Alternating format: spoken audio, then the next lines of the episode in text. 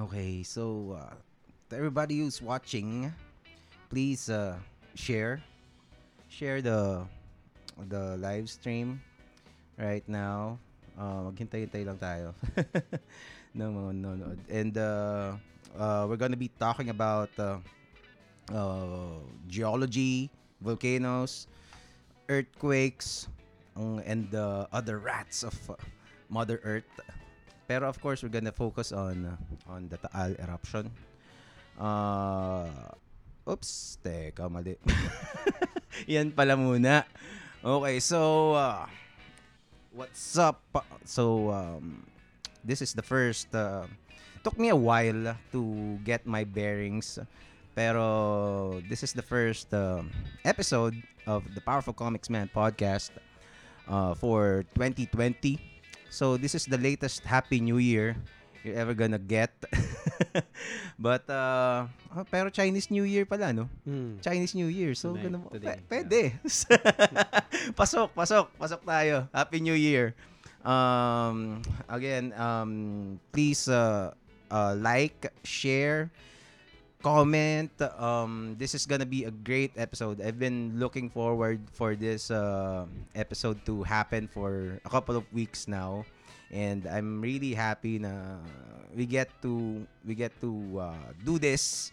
And uh, like I always say in the podcast, um, yung mga paborito kong isa sa mga paborito ko talagang mga gineguest dito yung mga ano yung mga scientist Ah, at saka yung mga taong talagang ano eh, kung mga di hamak na mas matalino sa akin.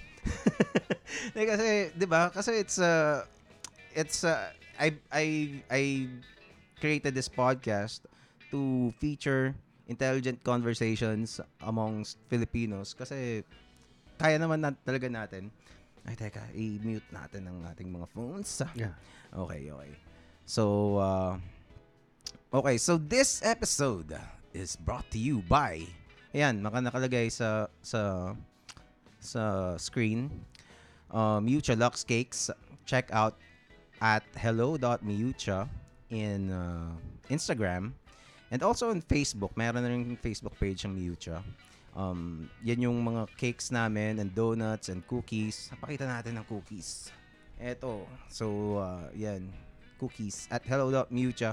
Masarap, di ba? Hmm, very good. sarap, panalo talaga yung Miucha. and also, yan, Jamcast. Jamcast, uh, we actually, one of the things that happened sa sa podcast, um, kaya one of the things that took my time uh, early this month is I've been organizing this busking affair in Good Food Sundays every Sunday sa Mandala Park in uh, Mandaluyong and uh, Yon, check it out. May mga buskers doon and uh, last week we had uh, we had uh, uh, uh, tawag doon? Uh, fundraiser event. Yung mga buskers. So lahat ng mga nakuha naming donations were donated back Hmm. for uh, Taal survivors. Well, actually kasi hindi naman ganun kalaki yung na- nakalap namin. Pero at least yung mga yung mga volunteers kahit panggas man lang nasagot naman na siguro 'yan. Anyway, uh, but but uh, of course every, every one of us uh, are encouraged to uh, to help in any little way that we can kasi this is uh, a time when uh, Filipinos need to become Filipinos and be one. And uh, basta, uh, magaling naman tayo doon eh, no? anyway, so, uh, speaking of Taal, well, yan pa pala, XSplit, if you're, if you are interested in creating uh, something like this, a podcast na, ayan, mga, mga fancy na ganyan, merong mga kung ano nung, basta kala mo, mukhang professional din naman, kahit pa paano, di ba?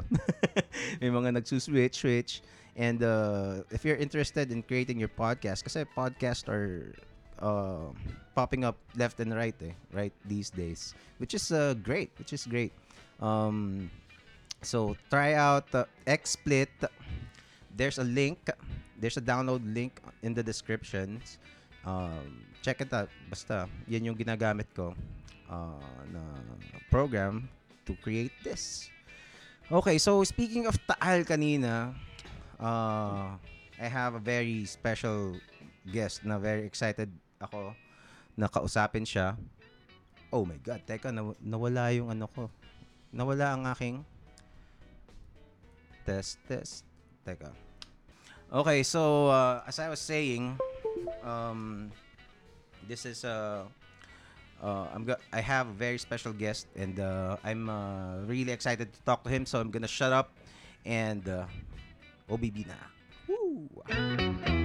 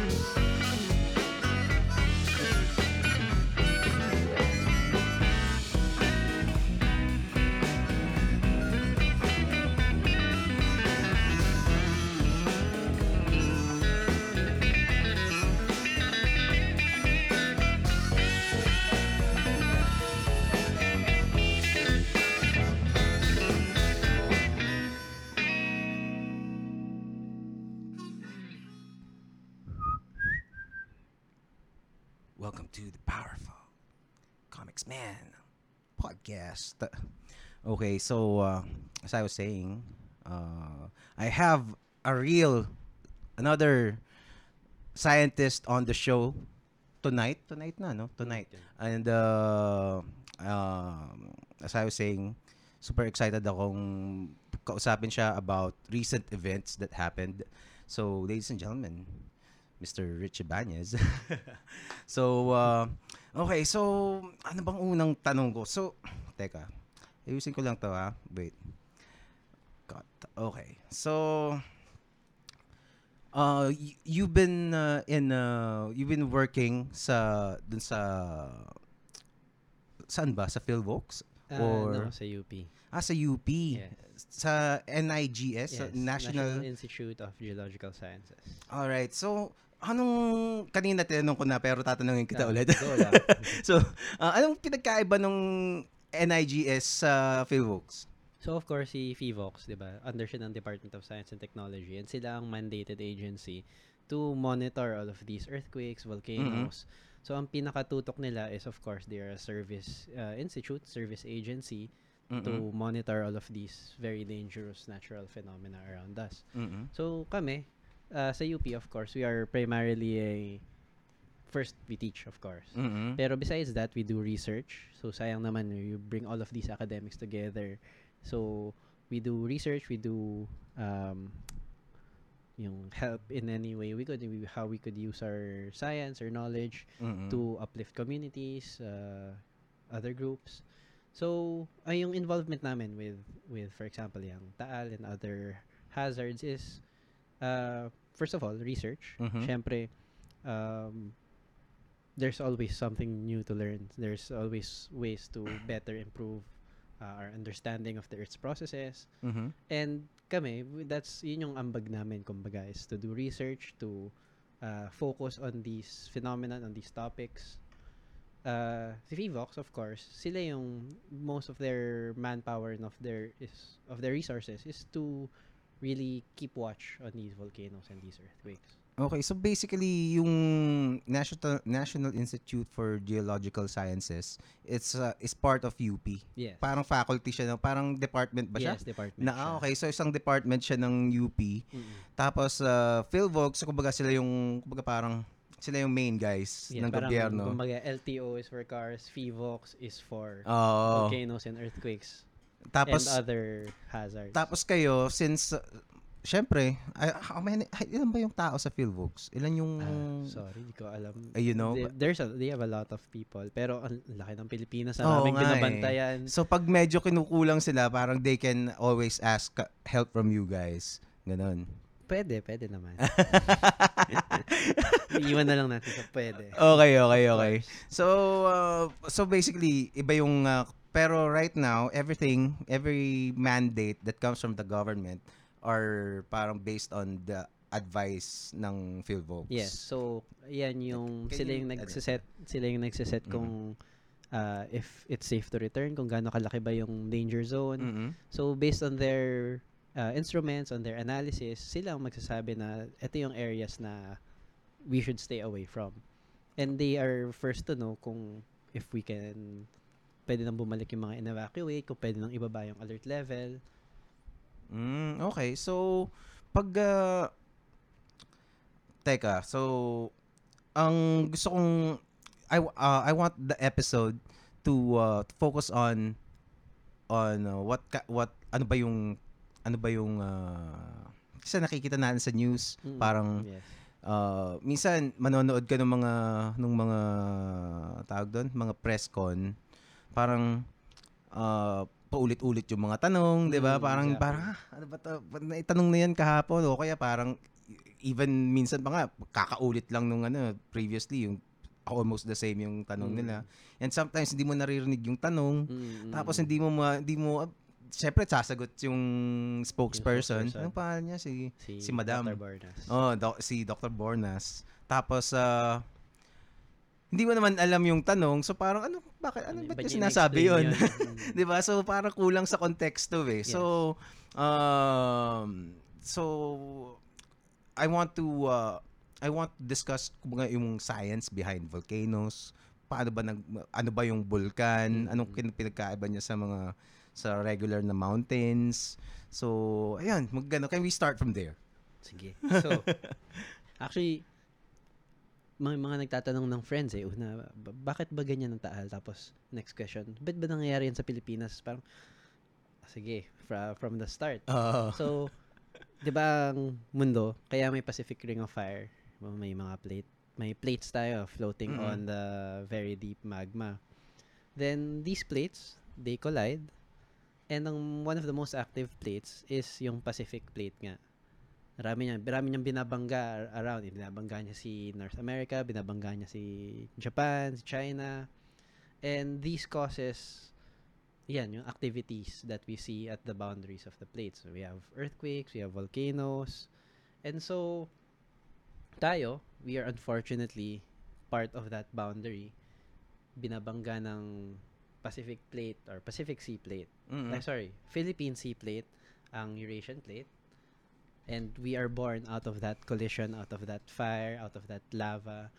So, ang Pilipinas, actually, underwater siya entirely mm, during the di- time of the dinosaurs. mm. So, You, when you say plate, uh, you mean tectonic plates? yes, tectonic Okay, okay. plates.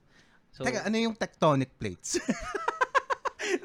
Nag sorry ah, sorry. kunyari, bilog, Oo. magma. mm Tapos, patong natin ng 20 large Teka, ku- kunin natin yung ano, yun, may may bilog diyan eh. yan, kunyari yan ng Earth.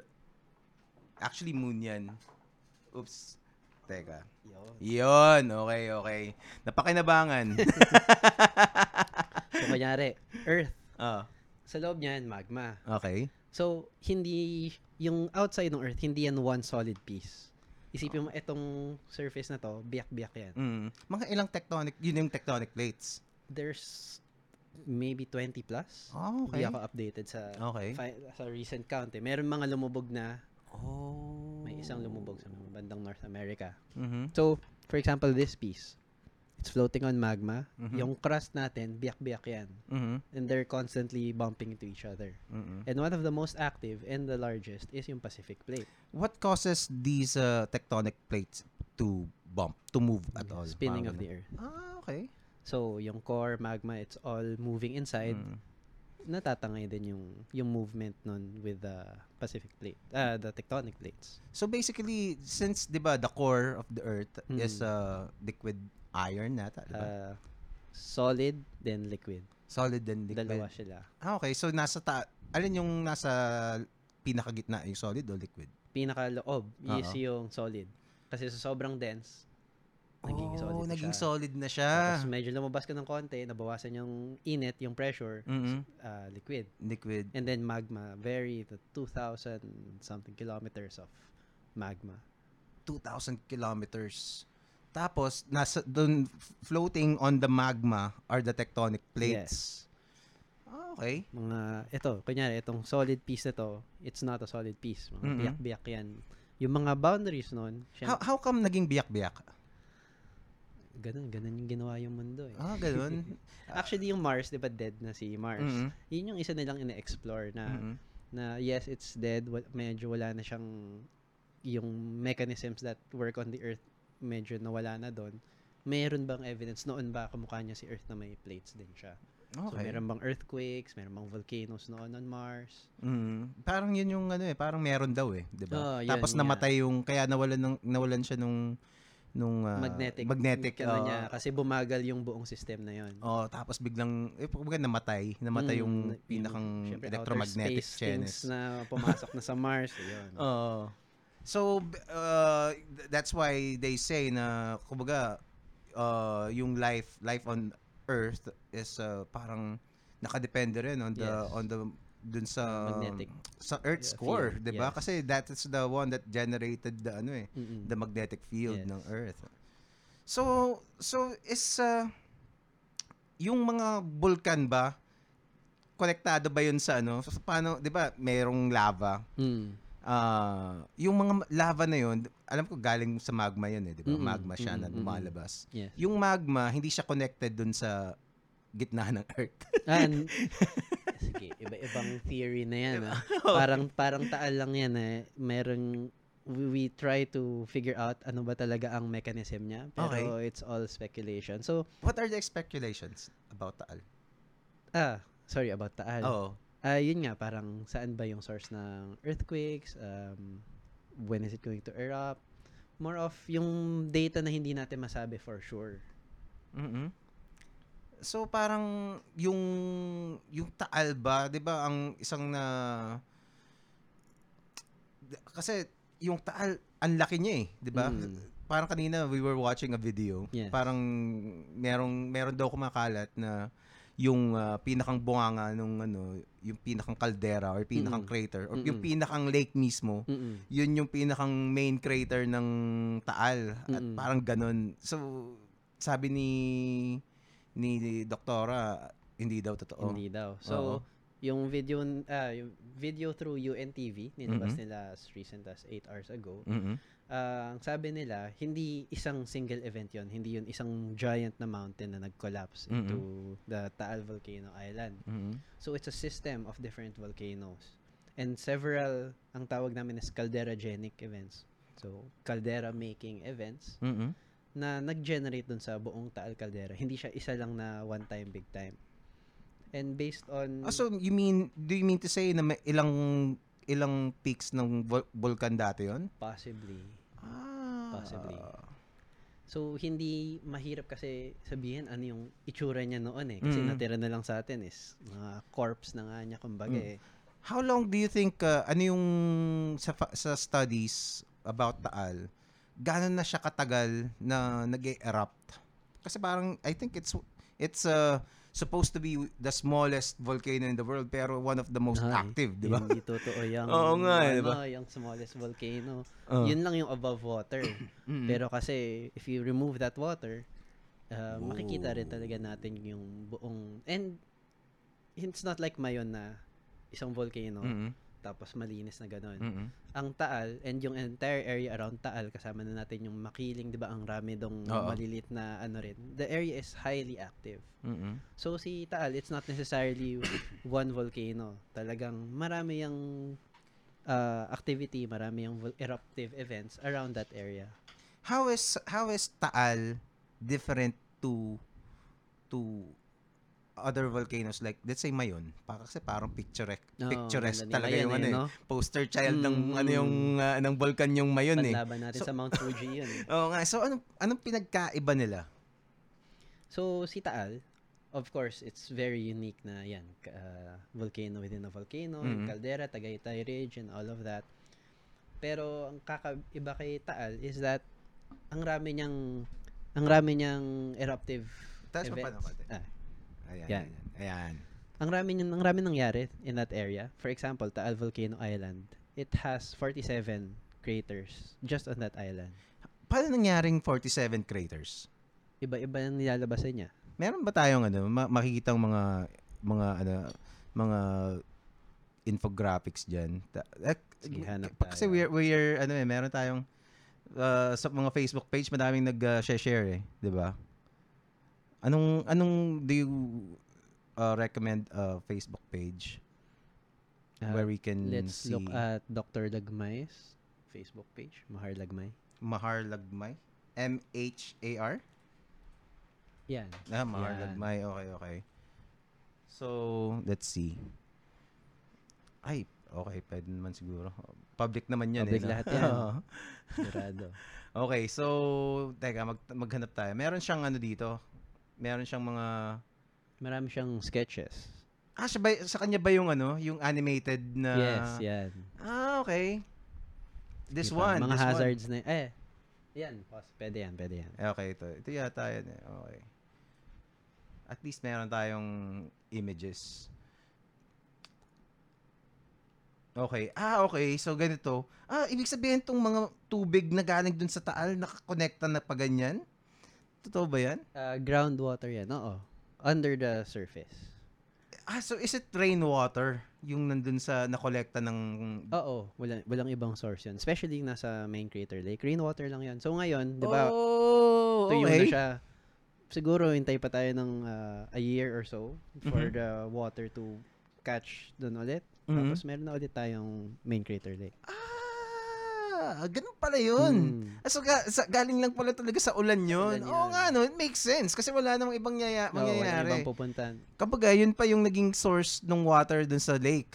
Yes. Tapos ito, siguro, I'm, I'm assuming mga may bedrock dyan, tapos nag-sift through. Mm, nagsisip through. Ah. Lalo na volcanic uh, volcanic rocks, volcanic material, very permeable, madali dumaan ng tubig. Oh, ganun ba yun? Mm. Ah. Okay, so, teka, panoorin natin. Maganda to eh. Napanood ko na to eh.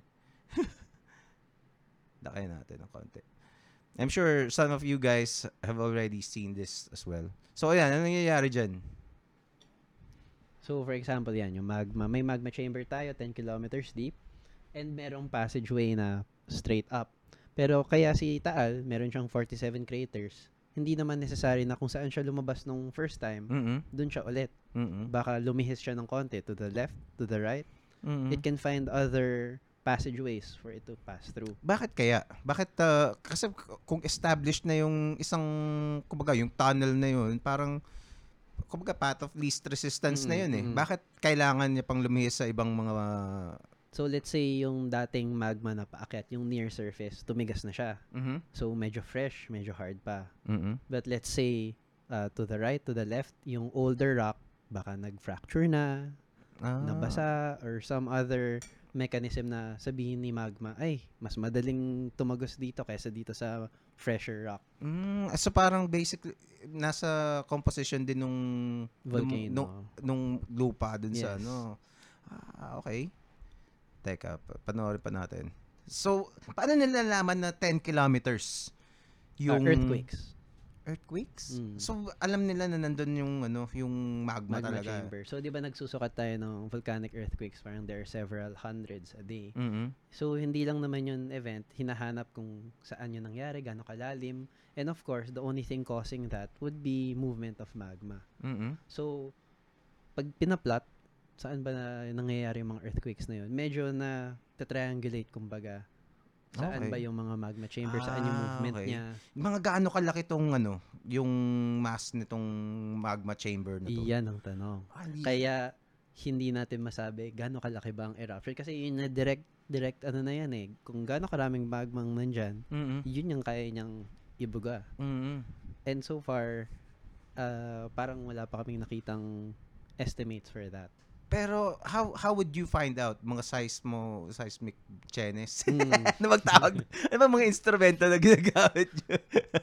kulang ako dyan sa volcanology na part na yan. Ah, eh. okay. Hindi ko sure kung Okay. paano talaga. Eh, we assume na yun nga, yung earthquakes, ano yung extent niya, ano yung depth, medyo dun na pa-plot kung gaano ba kalaki. Pero, again, it's parang ang ultrasound na very very primitive Mhm. na ina-attempt lang natin makita ano yung under the surface but Mm. really it's no de- there's no definite picture Would you know what uh, what are the kumbaga parang challenges, mga hurdles kung bakit hindi hindi maano. I I I'd assume kasi parang other volcanoes would be easy to detect. Ah, o ano, no? ah, for Taal, bakit For Taal, medyo parang hindi mo ma- hindi mo makuha agad na ano. Mm-mm. Kasi parang ang from what I understood sa mga napanood ko, ah parang yung mga kaya nila nalaman kung anong nasa loob ng Earth kasi yung mga sound waves, ano bang tawag doon, mga Seismic wave. oh, seismic waves, parang pinapakinggan nila sa kabila, eh, Ah, 'di ba? ah, ah, ah, Tapos yung based kung gaano kabilis yung sa, yung travel ng mga Mm-mm. sound waves na yun, yung mga waves whatever, Mm-mm. parang ah kasi yung seismic wave would travel faster on let's say iron Liquid o, or liquid or solid. solid ganyan. So Mm. ah so solid to kasi ganito. So ganun nangyayari. Kumbaga parang if you use that same instrument, hindi nila ma, hindi nila mahuli pa tong taal ganun. sobrang complicated nung Taal na system eh. Imagine, yun nga, na it created 47 na different eruptions. no? So, for example, si Mayon, medyo alam natin, isa lang yan. Kasi isa lang naman ng Mayon na nabubuo eh. Pero Mhm. for Taal in its entire surroundings, sobrang raming ganap in the past and in the present. Mhm. So, it's very hard to really determine ano yung shape niya. And I'm sure uh, Fivox has a lot of data compiled on this already. Pero, yun nga, yung with regards to eruptive activity, ano ba, kailan ba siya mag-erupt, gano'ng karaming iluluwa niya, Mhm. Uh, mahirap talaga i-pin down. At best is estimates. Kaya when you see, pag nag-press con sila, they use historical estimates. Parang, oh, nung 1700s hanggang dito yung base surge, it erupted for 7 months. Nung 1977, ganito yung eruption. Mhm. Just lasted a few days. Kasi yun yung pinaka definite. Yun yung we have solid evidence on the surface to say those things as Okay. opposed to the uh, best intellectual guesswork that we can do on the underground. Ah, pero sa totoo lang, we don't really know how much yung kumbaga kung kung gaano kadami yung nasa tangke. Mm. Parang ganun. It's like tinatry mong i-ultrasound yung baby dahil sumisipa siya. ah, okay. So, 'di ba, wala kang imaging wala kang magandang imaging solution. Pag sumipa yung baby, ah, ganito Ah, ka. okay, okay. I see, I Parang see. siguro yun Kumbaga yung parang best kapakapa analog. lang. Oo, okay, kung wala ka exactly. talaga nung actual na ultrasound. No, Sa ata, ano to ah, parang, parang bilog na. 10 kilometers eh. Oo nga. Ang no? hirap i- i-image niyan. Siguro if it was a few hundred meters, kaya. Pero Mhm. at 10 kilometers, Ah, talaga. ma mahalabo Would you yan. know what kind of rocks are are parang present dito sa area na tong ano? Is it especially especially hard rock ba to? Mga di Merong, naman. yung towards the deeper parts, meron yung especially hard rock dyan. So, we call this intrusives. Mm-mm. So, may mga what we call uh, andesite, Mm-mm. uh, basalt in those areas. Pero, Ah. Ah. Pero yun nga, uh, it still makes it very difficult to actually pin down the magma chamber. Grabe. So parang kasi nung ah ah, teka, labas muna tayo dito. Yung isang ah, I've been watching tawag dito mga National Geographic. Mm-mm. Tapos ah, naka napanood ko yung yung mga documentary about Yellowstone super volcano, 'di ba? Sa Mm-mm. tapos tingnan ko, hindi kaya super volcano tong ta. Ah, hindi mukha na. eh, no? Kasi ang Di ba? laki. 'Di ba parang dyan, laki nito ah, 'di ba? What if No. super volcano to? Di so ruled out naman 'yon.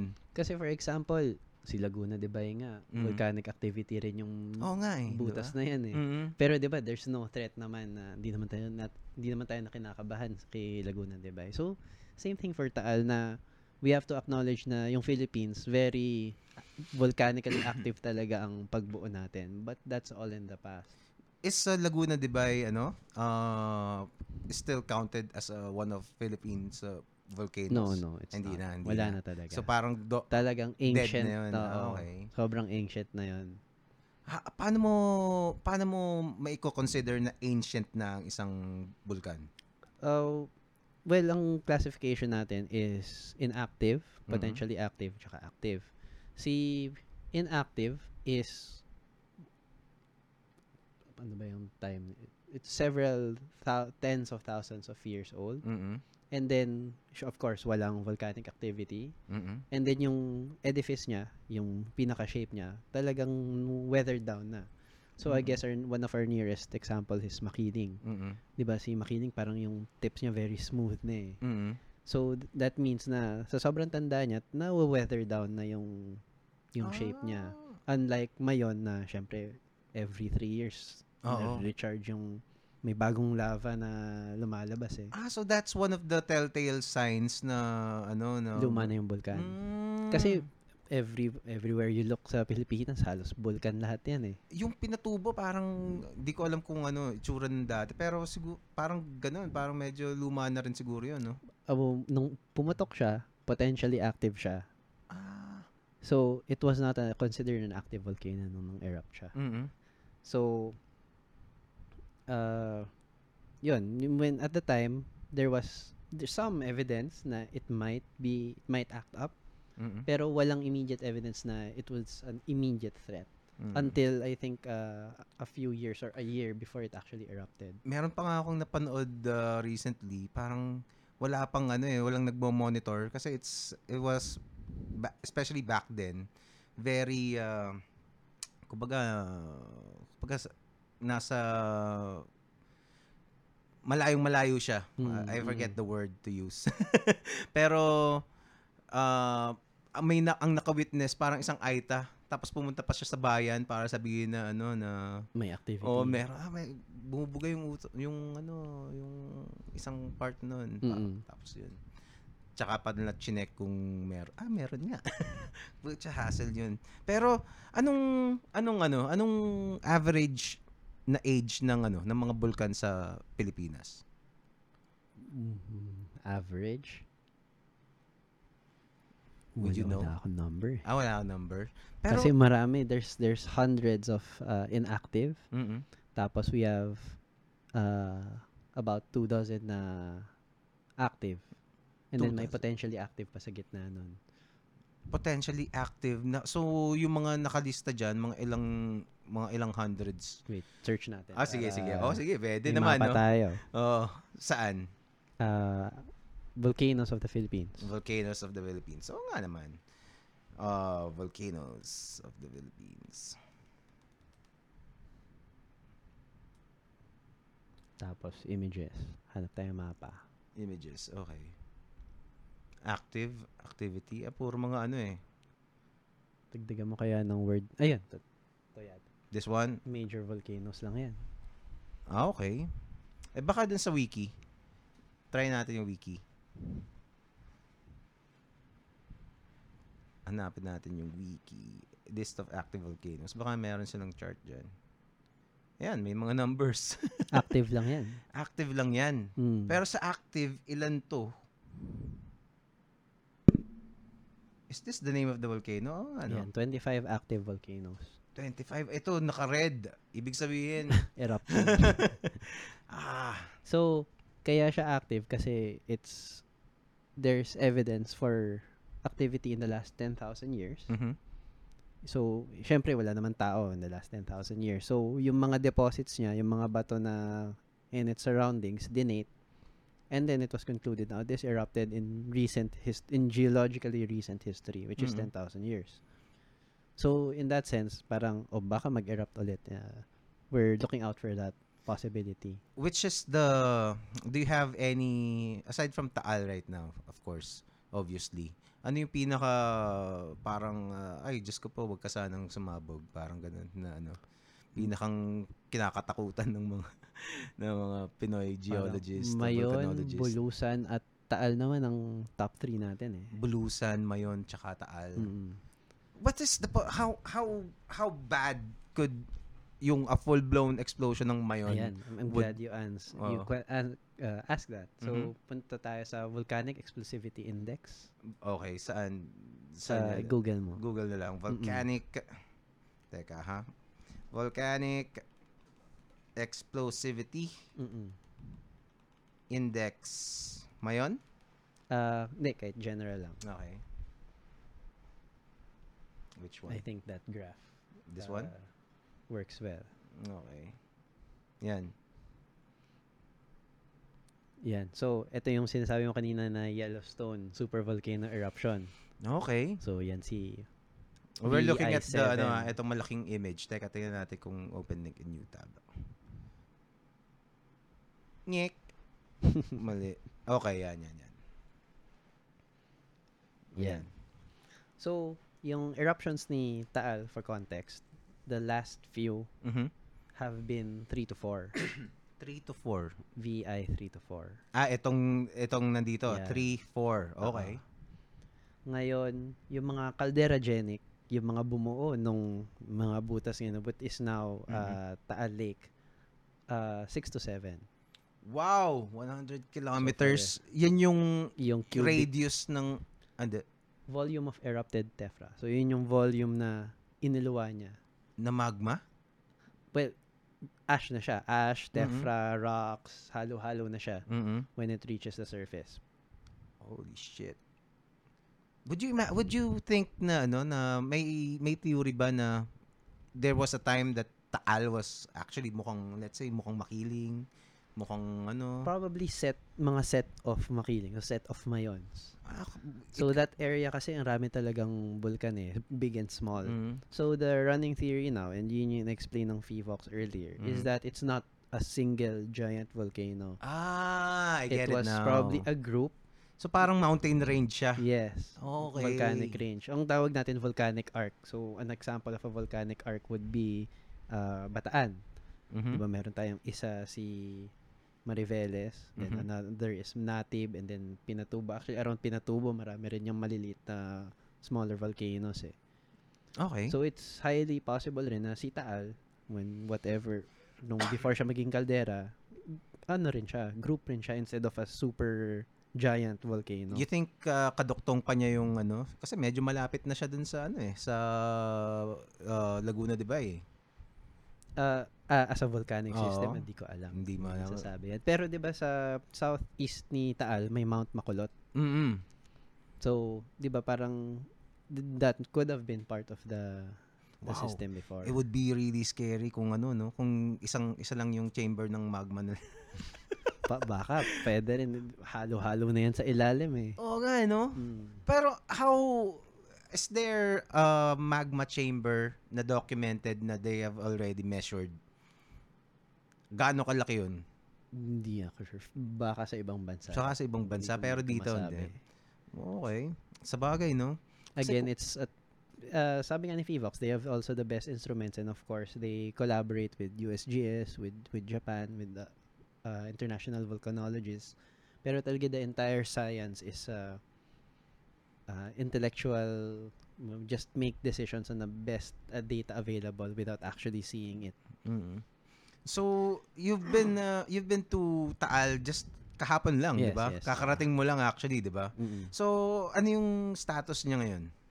Uh, medyo nag-alala kami kahapon actually when we were there kasi nag-uusok ulit siya. Okay. It's been relatively quiet Wednesday, Thursday, and then yesterday there was a lot of steaming activity.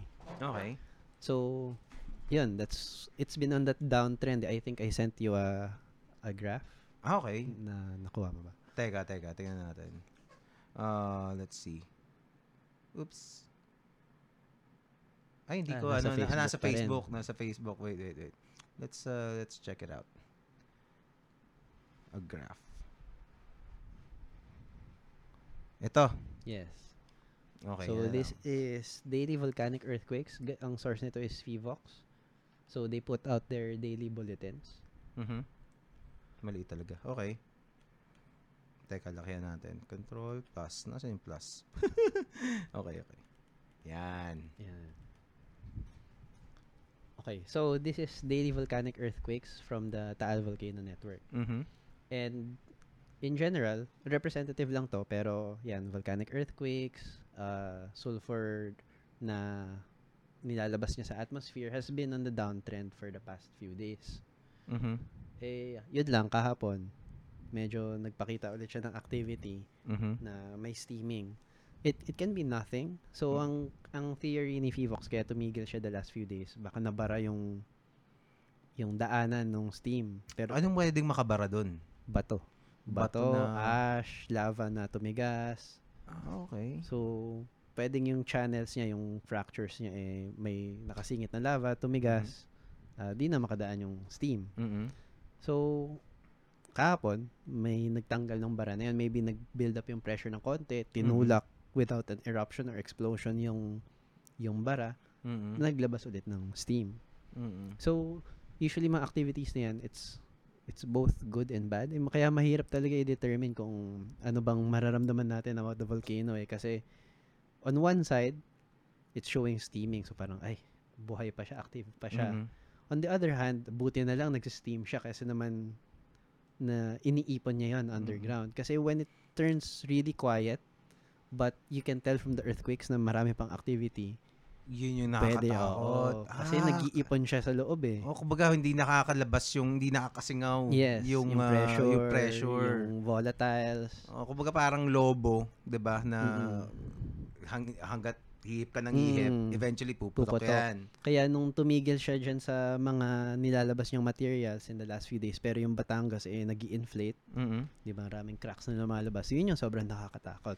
Pero 'di ba, I remember several times throughout through the years na parang biglang every now and then magkakaroon ng activity, biglang may uusok yung Mm, taal, 'di ba? Every three years mga Yes. ganun, 'di ba? Parang anong anong nangyayari noong mga ganung So the last two years, medyo, uh, actually, one year na siyang alert level 1, March 2019. But even before that, nag-alert level 1 at alert level 2 siya. Mhm.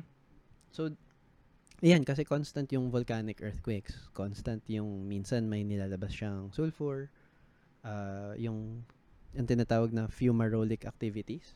Yung may mga butas na may lumalabas na na amoy sulfur na gas. Mhm. So, on and off siya. Or actually, never naman siya nag-off pero ah, akit baba. Mhm. So, in fact, parang nasasanay na nga si Fivox na na sobrang active ni Taal. Parang pattern na. Oo, lagi silang naka-alert level 1, di na nawala eh. Mhm. Kasi uh, Taal is really, really active. Parang uh, to think na that people are always uh, nandun sa Tagaytay, 'di ba? Mm-mm. Tapos dun ara- along alongside dun sa shore ng Taal Lake, madami na rin mga resorts dun eh. Mm-mm. Tapos parang lahat parang oblivious, meron palang Kami nga warning. mismo, students namin, dinadala namin sa main crater lake. Mhm. We go down there. But, kasi yun nga, eh, active volcano siya, yes. But, we, wala, nandiyan na eh. Al- al- active talaga siya eh. Mhm. So, Pero it's a tra- I I could imagine as a, as a researcher, it's a treasure trove of ano, of uh, data, 'di ba? Na, ma- Mm. na mga matututunan mo. Madami, madami bang mga may mga ibang countries ba na interesadong pag-aralan yung Taal? actually, ang raming, laging field tripan ng ibang bansa ang Taal. talaga. So we get um, visitors from Japan, from UK, from US, other European countries. Meron lagi yan. Taal and Pinatubo. Yan ang combo nila. how how popular is Taal to the to the science community worldwide? Extremely. Extremely. Extremely? In fact, it's been listed as nung kailan ba? 2010? It was listed as a, what we call a decade volcano.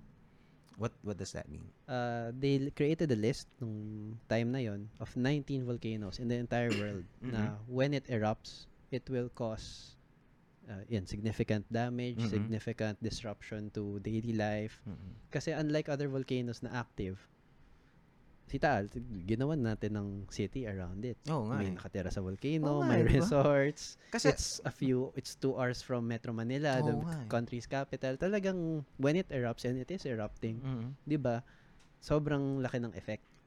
Kaya nga, when it erupted, tapos nisip ko, Pucha, paano kung kung nagkataon na papunta dito yung hangin, 'di ba? Nung Mm. sumabog siya, di tayo natabunan, 'di ba? Papunta nga sa atin yung hangin.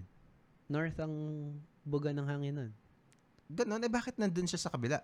Pumuntang Ano, yung immediate vicinity nung Taal, heavy syempre yung ashfall kasi una, outward from the volcano. But once the winds picked it up, north ang dala niya. So for example, ano bang nasa east? ah, Quezon, Quezon province. Wala namang ashfall. But as far as Quezon City, yung brother-in-law ko na nasa Pampanga, may konti siyang na-pick up. well, meron definitely we had uh, our our share of ano of uh, yung Ashfall. volcanic ash, Mm, yung ashfall nga. Pero yung yung pinaka yung bulk nung nung mga ash na lumabas, Ah, doon na, nandun sa kabila. Sa- pero, is it dun sa may kasi I'm uh, yung bearings ko kasi think, yeah, alam ko doon tayo sa side ng papuntang Tagaytay eh. Oo, oo. Doon sa oo, after nag oo. tapos Cavite. oo. Kasi yung tinamaan kasi Batangas papunta Oo. dun sa pa south yun eh, 'di ba? Uh, Tama yung ba? buong area na yun affected. So, Mhm. yung entire periphery, let's say, mga 10 kilometers, 20, 10 to 20 kilometers around Taal Lake, uh, sabay-sabay silang, pare-pareho silang affected by ash. And then, pero, yung mas heavy is the north. So, actually, we saw this nung, when we went yesterday. Mhm. We started sa Pansipit, Mhm. southeast, traveled west, Agoncillo, then north to Laurel and Talisay. Okay. And sobrang obvious nung nung effect na in the southwest ash covered lang pero okay pa naman intact yung houses Mhm. and then when we reach the northwest to north area yun na yung mga trees na patay lahat Mm-mm. lahat ng houses nagko-collapse yung yung roofs nila due to the weight of the ash Oo nga. so kahit doon on the spot kita na yung north na medyo mas malakas yung tama sa north and ironic not ironically pero unfortunately Tagaytay was in the north of Taal Mhm. so marami rin silang nung nag-ashfall heavily affected rin Oo, sila damage din talaga. Pero yung mga nasa ang pinaka affected syempre would be the ones near the ano, the sa shoreline ng Mm-mm. ng uh, Taal Yes. Lake, no? so lahat sila ganun rin mara- makapal rin yung ashfall So wha- what else did you see when you went there? sa Uh, saan bayan kayo nagstay or nag-base? nag-start kami sa Pansipit Pansit. which is yung yung river daw dati na dinadaan ng galleons Ah, okay. yan Talaga? Mm. Saan papunta yung mga galleons? Ah, wait bukas tayong Teka, punta tayo. mapa ng Pilipinas Oo nga eh. Ta- ah, Taal map. o kaya Google Maps Ah, Oo nga no, tama, tama. para Correct, medyo correct, correct. mas maganda ang Google Map. navigation. Google Maps. Correct. Hanapin natin ha. Google Maps. Teka. Ilagay natin sa Uh, to everybody who's watching, please share the live stream. Uh, and if you have questions, huwag kayong, mata- huwag kayong matakot. We can, uh, hanggat nandito si Rich, uh, sasagutin namin yan. Sasagutin niya. Teka. Teka, dito tayo. Payatas yan, di yan. Okay, south pa. Teka, nasan Yung yung... type mo na lang pansipit. Oo nga, no? Pansipit. Pansipit, Batangas. Yes. Pansipit River, Batangas. Okay. Whoa. Ah, okay. Yan. So, yung, yung river, yung kit na river na yan, noon, it's wide enough and deep enough to accommodate Spanish galleons. Going sa Taal Lake? Taal Lake. Wow! Mm-mm. Wow! That's amazing. Hanggang kailan nila ginagawa yun? So, kaya nga rin, di ba, si Tawilis, mm di ba, smallest freshwater sardine in the world. Mhm. Kaya rin sila na-develop kasi noon, saltwater sea, Taal Lake. Oo nga daw. Then, nung nag-seal off yung, nag-erupt ng 1700s, na-seal off yung Pansipit River, mm naging, nag-transition na into freshwater tong Taal Lake. Ah, I see. So dati malaki to. Yes, enough yan. to make Taal Taal Lake uh, tawag doon yung saline? Basta maano siya. Galleons. Uh, Mm. kumbaga, alat siya. Mm-mm, Maalat. mm-mm. Wow! Ay, parang may nabasa nga ako do- sa isang infographic, I think from Raptor yata Mm-mm, yun. mm-mm. Tapos uh, nakalagay doon, yung isang eruption caused it to become freshwater. Yes. So, yun yung eruption na yun. So, yung ba- seven months na eruption, Mhm. sa sobrang rami niyang binuga, na seal up niya yung, well, di naman seal up, pero Mm. pinaliit niya yung river. Wow! Wow, that's amazing. Yun pala yun. Mm-mm. So, dito kayo nakabase. Uh, diyan kami nag-start. Ah. Okay.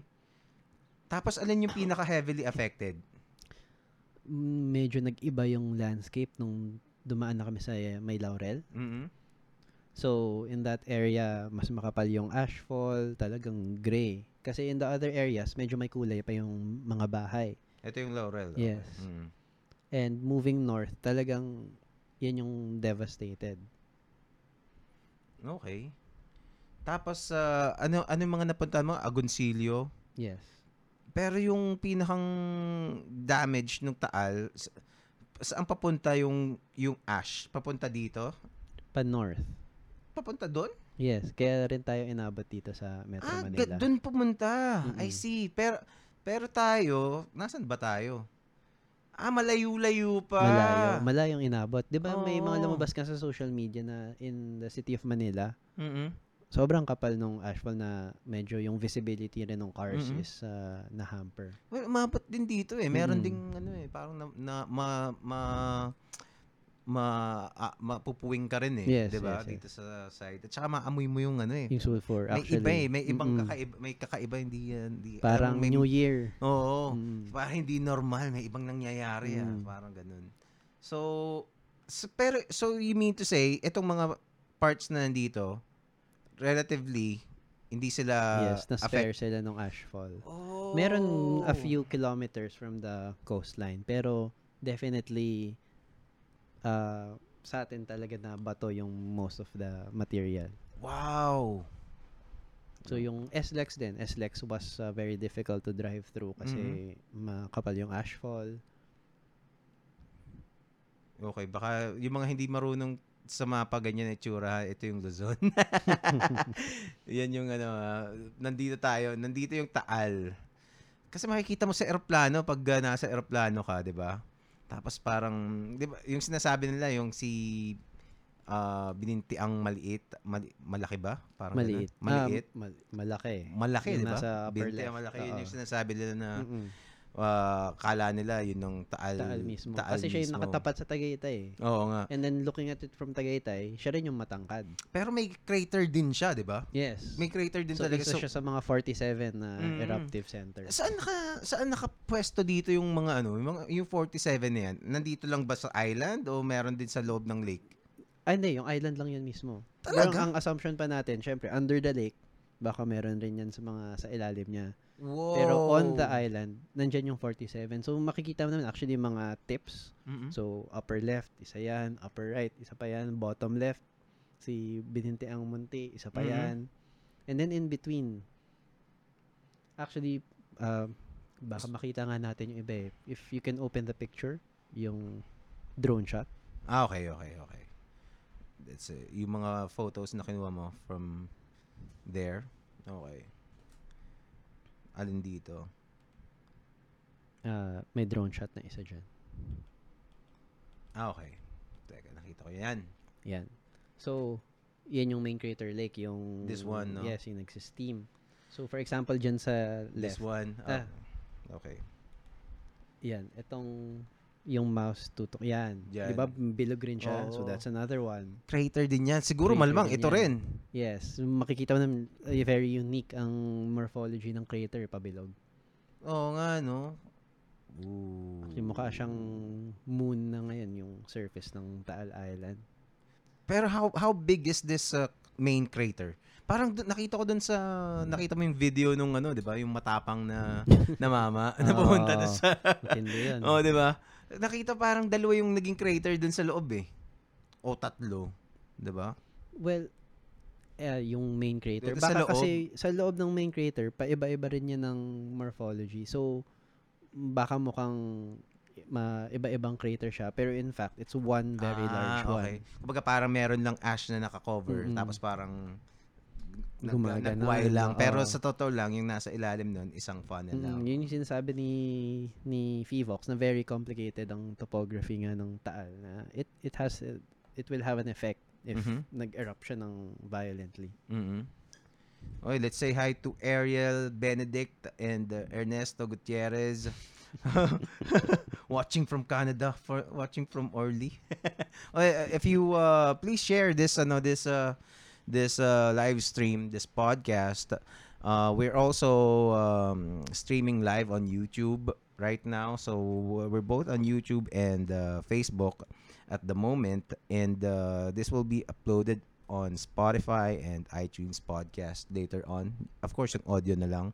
And uh, yeah, uh, dami mga sinasabi na uh, I'm learning a lot from Rich right now and uh, I'm uh, I'm really kumbaga, yun yung mga gusto, like I said all the time, um, I like, uh, I love having scientists, especially mga legit ones na, na, na who has experience on the field, 'di ba? And uh, kasi ayokong kasi pwede naman ako mag uh, mag-invite ng isang tropa na ah mahilig din manood ng Ng YouTube, 'di ba? Facebook post. Oo, 'di ba? Ako ano. kasi ganun lang eh. Tapos kasi may matututunan ka rin naman na Mm. ano eh, na kahit papaano, at least may alam mo kung ano yung tectonic plates, Mm-mm, 'di ba? mm-mm. At least may idea ka kung ano 'yun. A- At least alam mo yung word na tectonic plate.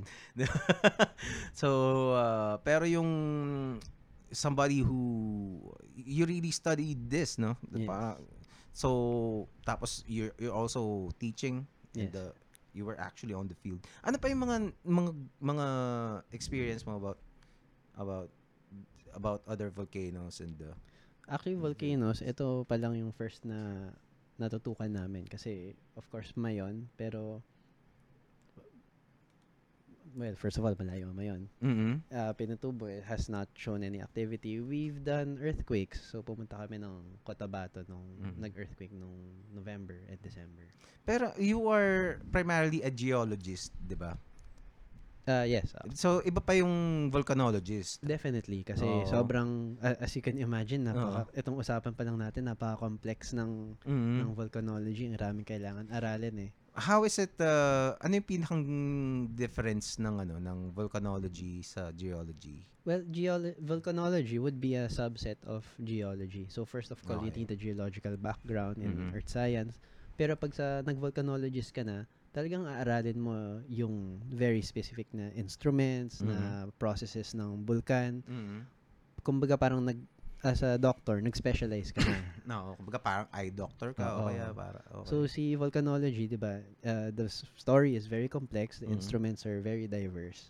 And as a volcanologist, magfo-focus ka na on those things. So, as a, ang geologist, ano yung mga mga mga things that, that you focus on So primarily? as a geologist, it's very er- general, 'di ba? Earth Mhm. science. So may iba nagba-branch out into environmental, may mga syempre ang Pilipinas is mining. Mhm. Meron sa energy, geothermal, oil. Oh. ah, meron sa rocks, meron sa paleontology, so fossils. How about earthquakes? Uh, volcanology ba yun? Or- Um, well, yung earthquakes natin is si VVOX rin nag, nagmo-monitor, di ba? Mhm. Kasi it's uh, along their line of work. Pero not necessarily volcanology. So, ang Mhm. mas tawag natin dyan is structural geologist. Ah, okay. Yung structural being structures on the earth such as faults. Mm. So what are the what are the things that uh, about the Philippines geology na alam mo kasi ako wala akong Mm. idea eh. Well, 'di ba? ah, I don't uh, ano bang meron dito sa Pilipinas? Ano bang geology ng Mm, Pilipinas? So mm. can you give us a brief ito about yung, the geology of the Philippines? Ito yung pinipitch namin sa students ah, sa mga pumapasok na freshmen kung alam ba nila ang pinapasok nila. Okay. So, the Philippines is extremely geology uni- geologically unique. Kung Mm-hmm. kung pinagmamalaki natin ang biodiversity natin, Oo. we should also be really trying to showcase our yung geology natin. Mm. Kasi the fact that yun, we are Pacific Ring of Fire, we have a lot of volcanoes, we have a Mhm. lot of uh, di ba ito na yung nag-result, ito rin yung things that give us our tourist destinations. Mhm. So Tagaytay used to be one. Pinatubo, Mayon is a tourist destination. El Nido, um, Baguio, Sagada. Mhm. Um, ang tourism industry natin benefits greatly from the geology that we have. And beyond that, 'di ba, yun nga, we are one of the hotspots, hindi man hotspots. We we have a lot of resources in mining. Mhm. Gold, copper.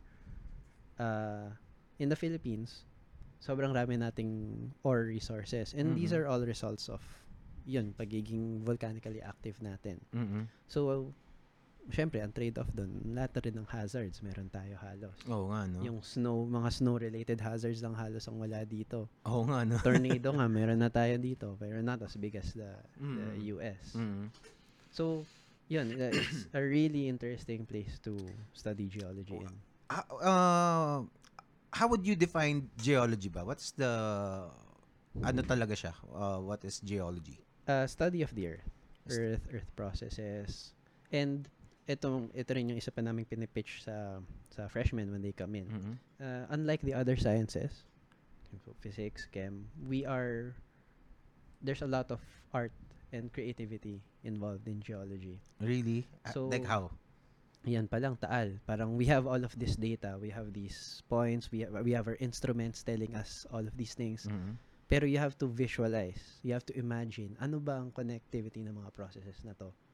Ano Okay. ba ang, di ba, it, uh, uh, strictly technical or scientific mind, if kulang ka doon sa creativity and imagination, it's hard to to imagine what's going on underneath. Mhm. It's hard to visualize and and and communicate that visualization to others. Okay. So it for us, for yan yung mga nag nagpe-press con sa Fivox, it, it takes an equal amount of creativity to be able to uh, properly uh, tell people, show people, ano bang processes, ano ba nangyayari dyan sa Taal. Hindi yung puro sinasabi lang, ah, ganito karaming earthquake, ganito karaming sulfur. I mean, what does that mean? Mm. How, how do we imagine? Tapos, di ba nga, may mga lumalabas ngayon sa Facebook na yung mga sketch. Sketch ng. Yung, parang yung sa Facebook ni Dr. Ah, Lumay, ah, ah. yung kanina pinapanood Ah. natin.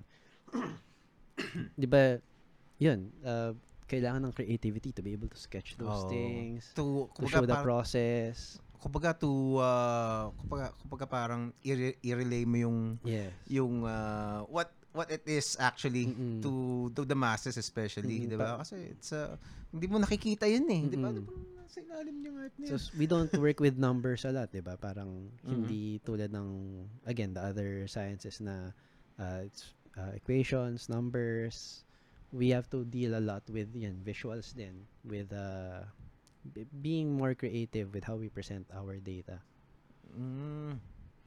Okay, so so far ano yung mga are there uh, dalawang question siguro. Uh, Mm. ano yung mga fascinating share us some fascinating things about the geological features of the Philippines. Yun na lang muna pala. Yan. So we have actually some geoparks. What's that? Geoparks are parang sobrang kung baga sa Palawan, if we have these protected areas Mm, mm, mm, mm. na kasi very great biodiversity, so protected area, bawal maggawa ng activities dyan that would disrupt the biodiversity. Oo. We have geoparks that in, a, in, a, in an attempt to preserve these areas for their unique uh, geological value. So isang example niyan is Masungi. Masungi. Masungi sa Rizal. Oh, sige. Sige, sige. Tapos, ano? Another is yung sand dunes sa Ilocos. Oh, so yeah, we're- yeah. You're familiar, di ba may Mm. sand dunes sa, sa Ilocos. So it's Mm. very unique tropical country tayo pero meron tayo parang maladesyerto na na lugar. Ano yung Masungi? Hindi ko alam yung anong meron sa Masungi. Ah, eto. Yun, nakikita mo yan sa Facebook, Oo, sigurado ako. Di yung mo lang na ano yung Oo, pangalan. Yeah, yeah, yeah. Ah, yung mga rock formations dun Yes, sa yes, Tanay, yes, yes. 'di ba? I see. Eto. Anong tawag diyan? Sige nga, ano, ano anong bakit nagkaganyan yan? Kasi I've been to one of these uh, these towers. Mga Mm-mm. towers ba, bag- parang bigla siya parang si Doomsday na bigla, 'di ba? Biglang may Ah, sumulpot ah. na mga bato-bato na so what happened here? Actually, ano lang yan, that's limestone. And then yung nakikita natin sa El Nido, Limestone used to be parang nasa ilalim ng dagat, 'di ba? Corals. Wow. So this as bagay, we were Yun nga, under- everything Oo. underwater nga tayo Oo lahat nga eh. pala, yeah. So, kahit nga Sagada, di ba? Even Caves, Baguio, di ba? Baguio. Mhm. So, hindi talaga surprising that we find the limestone in the Mhm. ma- highest parts of the country. Oo. Wow. So these are limestones that were that parang yung nag-eroded. Mm-mm. Tapos? Uh, rainwater. Kaya siya mukhang tore. Kaya Mm. siya patusok. Rainwater yan. Mhm. Kasi pag pag umulan, lumilinya pababa, eh, tapos dinidissolve yung limestone on the way down. Kaya siya nagiging ganyang patusok. It is very weird nung ano. Well, it's ang ganda nung ang ganda niya pag uh, Mm. tapos uh, ang sarap niyang puntahan, diba? Pero, Mm. pero ang, ang ano niya na, ang talas niyan. No, masakit yan sa paa. Ang talas nag, niyan Pag eh. nag-snorkeling ka sa may coral bed, ang hirap mag umapak. Oo. Mm. Oo nga, oo nga. Ah, pero nung last a few years ago, nagpunta ako sa ano sa Nagpatong sa Tanay din. Mm-mm. Parang so parang syempre makikita mo yung mga photos ng mga pumupunta doon. Parang, Mm. parang ah, parang nature trip, 'di ba? Ganyan. Mm-mm. Parang the weirdest thing ever nung nandun kami. Utang haba ng pila. Ang haba ng pila tapos yung Pila para sa umakyat? Oo, oo. So pagpunta ko doon, pag akyat, siyempre doon pa lang sa baba, may Mm-mm. pila na Mm-mm. na ah, yung mga gustong umakyat. Mm-mm. Siguro at around the uh, siguro mga let's say 30 people, 30 mga less than 50 Mm. people nandoon sa base nung pinakang rock. So parang okay, okay lang. Pag akyat namin doon sa may rock, ano, ang, ang, ang na-imagine ko, ang naalala ko yung mga penguins sa ano, sa, sa tabi ng shore na madami. Na, Ah, nakalinya. nakalinya. Nye. o ba, parang nasa Divisoria sa dami Oo, ng sa tao. tao. Parang wow, kala ko mal nature trip to. Pero syempre, ah, yung pag pinicturean ka, hindi kita yung nasa ilalim eh. Mm, Yung pala, ang daming tao doon sa likod Mm. doon. Pag, pag pinicturean ka, kala mo nag, mag-isa ka Mag-isa lang ka. doon. Mm. Ganun. Alam na ng mga nila yung mga angulo dyan eh para Oo nga eh. Pero it's it's uh, malapit lang to dito eh. Mm, sa. Metro Manila. eh. one hour, one and a Mm, half. one Oo. and a half. So if you're Tsaka the trek is not that that No, uh, it's very it's- friendly. Inayos um, nga nila yung trail para Mm. tourist friendly talaga. kaya-kaya kayang-kaya tong gawin kahit hindi ka you don't need to be in peak Mm-mm, condition. form para para magawa to. So what else? What else? So yan tapos sand dunes. Uh, Bohol, uh, Chocolate Hills. ah, Chocolate Pero Hills, right now they're course. trying to turn the entire Bohol Island into a geopark. Why? Uh, yun, besides yung halo-halo yan eh. Besides yung Chocolate Hills which is which comprises a large uh, part of Bohol Island, syempre yung beaches niya, Mhm. you have the biodiversity rin, na tarsiers, Ah, yeah. of those things. So parang they're fighting for the the whole island to be considered na protected. geopark, protected and Mm. geopark. Wow. That, that would be great, 'di ba? Mm, definitely. Oo. Tapos, uh, what, what, ano yung nangyari? Di ba, nung nag-earthquake, parang may mga nasira na mga chocolate hills eh. Mm. What are, Mga ano yung... crinkles nga raw mukha. eh. Kasi dark sa labas, puti sa loob. Oo nga. Mm. Anong, anong update? Wha- What's it, uh, did you, did the, the government put effort to ibalik yung Wala ano? wala? magagawa dyan. Uh, Bundok yun eh. Oo nga, no? Pa- marami naman, to be fair, konti lang naman yung nag-collapse talaga. So, Ah, a lot I of see. them are still in uh, their mm, proper condition. Okay. So, ilan lang yung medyo vulnerable na nag-collapse. Mm. So, okay pa. So, yung bang mga, bawa, yung mga, let's say, uh, what's that diving site sa may, sa may, sa may, bil- sa may Palawan area? Tubataha. Yo, Tubataha? Is it, is it considered a geological... Well, hindi siya geological eh. bakit? Ah, kasi Pag- pag- coral reefs lang siya, di ba? Hindi siya Oh. pasok sa sa Description. geology. Oh, hindi siya pasok sa description. Mm, pa- pero let's say there's a, there's a, um, there's a, parang special feature na, na, na underwater, would it be a geolo- geological feature or kahit underwater siya? For example, si Benham Rise. Oo. Oh, geological feature. Ooh, So, those, Mm-hmm. those are volcanic seamounts na Mhm. nasa ilalim. ng- Speaking of Benham Rise, yun ang super volcano, di ba? Uh, no. Is it, di, ah, di yung kasi yung caldera? Apolaki na caldera. Oo. Is it a super volcano? No, no, it's not. No? Ah, buti na lang. Again, that's there's plenty of volcanic activity. Mm. So what is it? Ano lang siya? uh, kasi sa gitna nung nung mga dagat, Mhm. merong oceanic ridges. Mhm. So, if dito sa bandang Pilipinas, Japan, nagbumababa yung tectonic plates natin, doon nabubuo. Tapos paikot lang siya pa ganun. Bakit? So it's not created by a volcanic eruption or impact? No, Uh, not definitely not impact. Yung impact is sa Mexico. Oo nga eh, di ba? Yung dinosaurs and all of But, that. but, but why is it called caldera if it's uh, not created tha- that way? Because of the shape?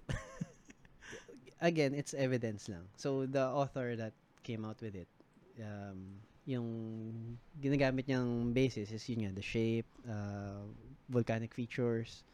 Pero, paano ba? Hindi pa siya corroborated, I suppose, by Mm. other scientists. So, it needs further study. Okay, so pero so you, you you still can't rule out of it to be a volcano, a super volcano. Hindi pa siya ruled out. it might paano ba? If it was created by a super volcano, uh, dead na yung activity niya. Especially on the seafloor na always changing yung kailangan natin ng magma source, Mhm. 'di ba? Magma chamber for example dito Mhm. sa Pilipinas. Yung mga nandun sa dagat, ocean floor, nalayo na sila sa sa magma source nila. So basically the the the running theory right now is it is created by the movement of the tectonic plates. Mm-mm. Tapos it just so happened it formed the shape of the That shape, caldera. yes. Ah, okay. So I suppose kasi kung super volcano siya, there would be evidence sa God, uh, all around the world no Mm-mm. sumabog siya na alam yun yung mga ginagawa no? Mm-mm. ginagawa nyo na may, mga layers layers ng Mm-mm. ano sa saan nang galing tong mga ash na to Yeah, Diba? exactly. Pero mahirap kasi eh, underwater eh. oh Pero so far, yun nga, parang that's one running theory given the the amount of evidence that the author had. sino ba yung author Uh, Dr. Barreto, Jenny Barreto. is it, it is uh, ah ano siya uh, Pinoy Yes, Barreto, Pinoy siya. no? Pero staying in New Zealand, I think. Ah, okay. Pero there there's volcanic uh, there there are vol- volcanoes uh, uh, dun sa Benham Rise. Wala ngayon, walang active ngayon. Pero meron. Ah, mahirap sagutin? The same way na vulkan si Makiling, I Oo. suppose. Meron. Ah, I see, I see. Pe- Pero Grabe. long, long, long extinct. Okay. Well, that's good news. 'Di ba? Mm-mm. Kasi if uh, if you're gonna watch yung mga documentaries nga about super volcanoes, doomsday scenario talaga eh. Mm. 'Di ba? 'Di ba yung Yellowstone? Buti nga wala tayong Yellowstone 'Di eh. ba? If if Yellowstone erupts kasi uh, if uh, to those who don't know, uh, yung Yellowstone Park sa US, yung nandun si Yogi Bear. Basta yung Yellowstone Park, it is actually recently lang nila na-realize, 'di ba? It's been, well, may 2012 tayo na movie, di ba? Mhm. Yellowstone ng ano. Oo. So, active yung area, pero I think Wala recently na na-realize na how dangerous it might be.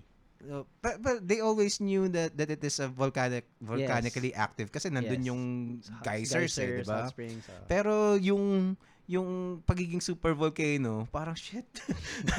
Ang laki pala nito, Oo, 'di ba? yes, Parang oo. kala nila parang it's just parang Los Baños na alam mo 'yun, may mga hot springs, Mhm.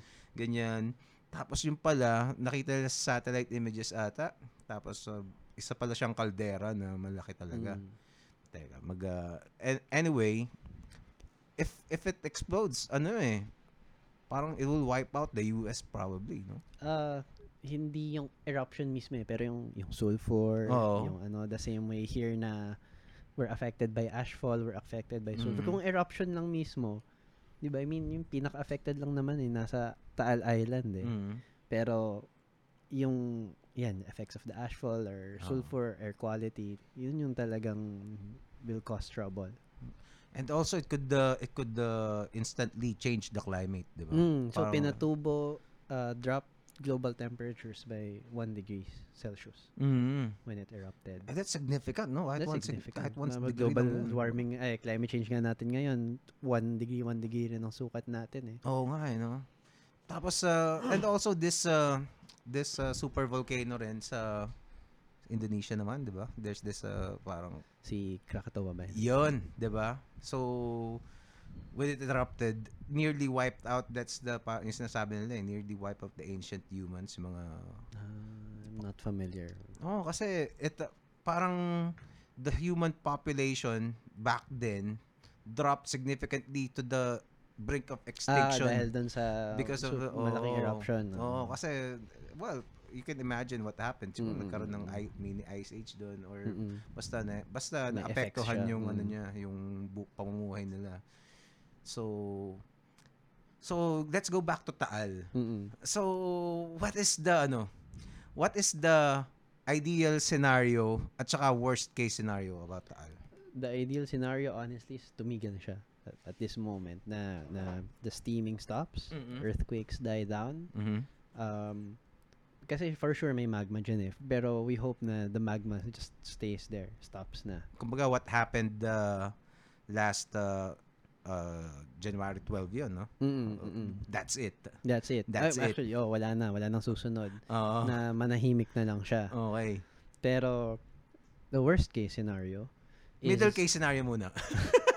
Sige na worst case Walang na agad. eh. Wala eh, no? Ang hirap sabihin ano Oo yung middle eh. Oo Middle nga, no? is, I guess, another phreatic explosion. Like, like Sunday. Ah, kumbaga parang Yun na yung middle siguro natin. several times uh, this year, di ba? Mga ganun. Mm. No? Then what is the worst case? Worst case is uh, an extremely violent eruption.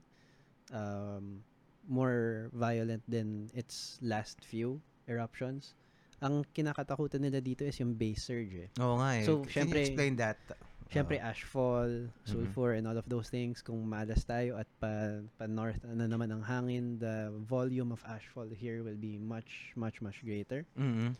Pero, besides yung those hazards na naramdaman na natin, na Mhm. nakiliti na tayo nung Sunday, is really the base surge.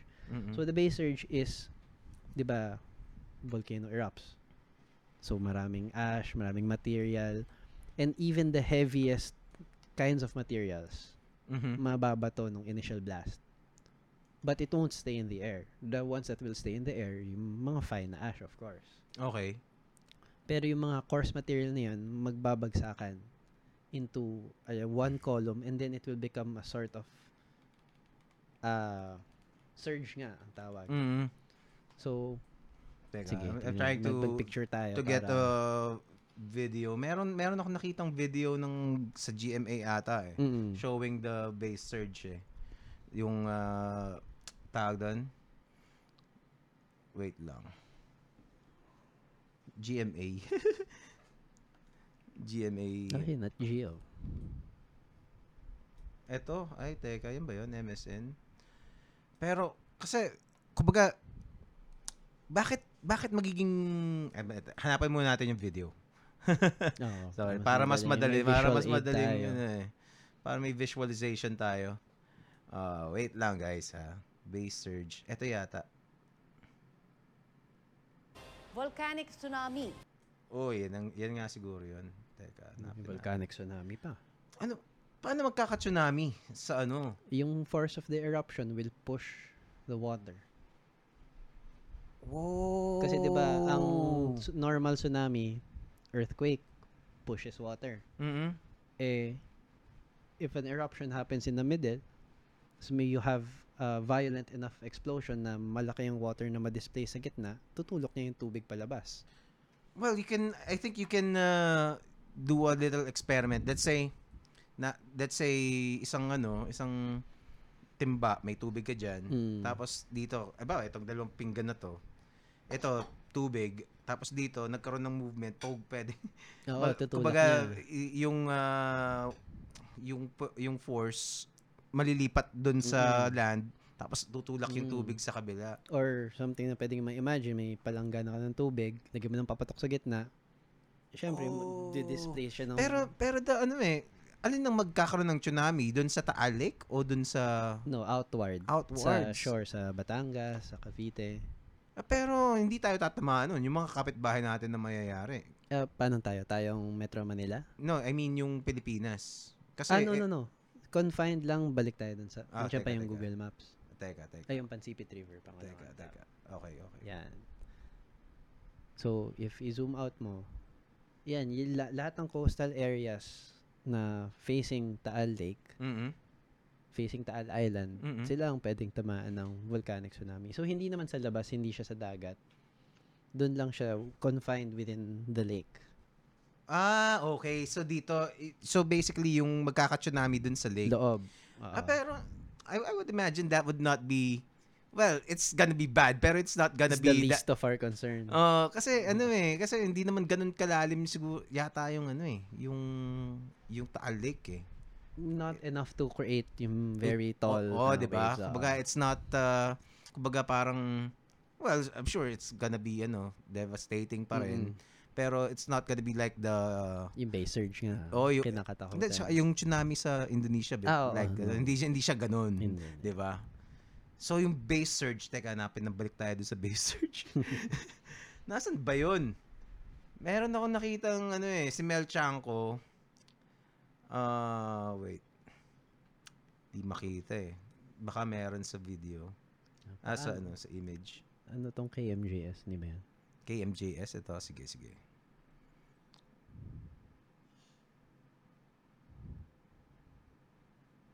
Ay, Wala, hindi, wala, wala, wala. Base surge dito. Ano ba, 24 oras? Base surge. Pero kahit hindi taal related. Basta Okay, sige. May, Base surge, oo nga, sa bagay, no? Correct, correct. Ah, this one? yung gumagapang sa sahig. Ito? So, Ito? if yan, yan. Okay. Wow. So, di ba, yung, ito, kunyari, freeze the, freeze that. Yung nasa taas, yun yung fine. Okay. Okay lang yan. Dadalitin Mhm. ng hangin, palayo, paakyat. Mhm. Yung nasa baba, yun yung mabigat. Tapos, tuloy-tuloy yan na mabibigat na tinutulak palabas. Oh my God. Putsa, aabutan ka talaga, no? Oo. And how fast does this go? faster than, ang sabi nila is greater than 60 kilometers per hour. So, kahit nun, siguro ma-outrun mo siya ng 100 to 120 kilometers per hour ka na sa sasakyan. Pero syempre, in provincial roads, di mo magagawa yan. Mhm. So, yun, uh, it's very, it's nearly impossible to outrun. Hin, ito mabagal pa to eh. Mhm. So, ang na-expect nila sa Taal, if it erupts, yun nga, yung initial material na mabigat, ilalabas, Mhm. babagsak, tapos tulak palabas. Oh, okay. I see, I see. Kumbaga para kang ano, para kang naghagis ng ng lupa Mm, sa ano, sa na ere. marami. oo. Tapos biglang mag-spread out siya pag bagsak niya. yes, exactly. Ayun, oh, pag nag, nagano ka ng buhangin, tapos Oo. binagsak mo, di ba may parang poof Oo. na pag ganon? Yun, pero heavy, hot, molten material. Tapos kumbaga sunog ka talaga. Oo. Sunog ka talaga diyan. Mm-mm. Grabe san to Guatemala? Mm. Whoa. And they can Eh, travel fa- further and faster. th- That's what happened to Pompey? Yes. Ah, base surge. Y- Pompey, yung mga na, naka-freeze No, na, na- naka-freeze. na- na so may mga- kumakalat nga ngayon na article, di ko alam kung dahil sa taal na Mhm. yung yung utak daw nung guy naging glass dahil sa init nung Wow. surge. Grabe. oh, na liquefies naging glass. Actually, mga ganyan, parang, parang mapapaisip ko, baka pwedeng totoo eh, Oh, di ba? weir- weirder, weirder than fiction. Baka pwedeng totoo eh, pero parang that sounds bullshit, pero pwedeng, pwede rin totoo eh. Kasi sobrang init talaga niyan. Grabe. So, pa, anbawa, eh, naisip ko lang na scenario, no? Anbawa, meron pa rin mga taong nandun sa, dun sa, sa area, nung, ano, tapos nagkaroon ng base surge. Pag halimbawa, pumunta ka dun sa, nagtago ka dun sa ilalim ng tubig ng Taal Lake, makakasurvive ka kaya dun?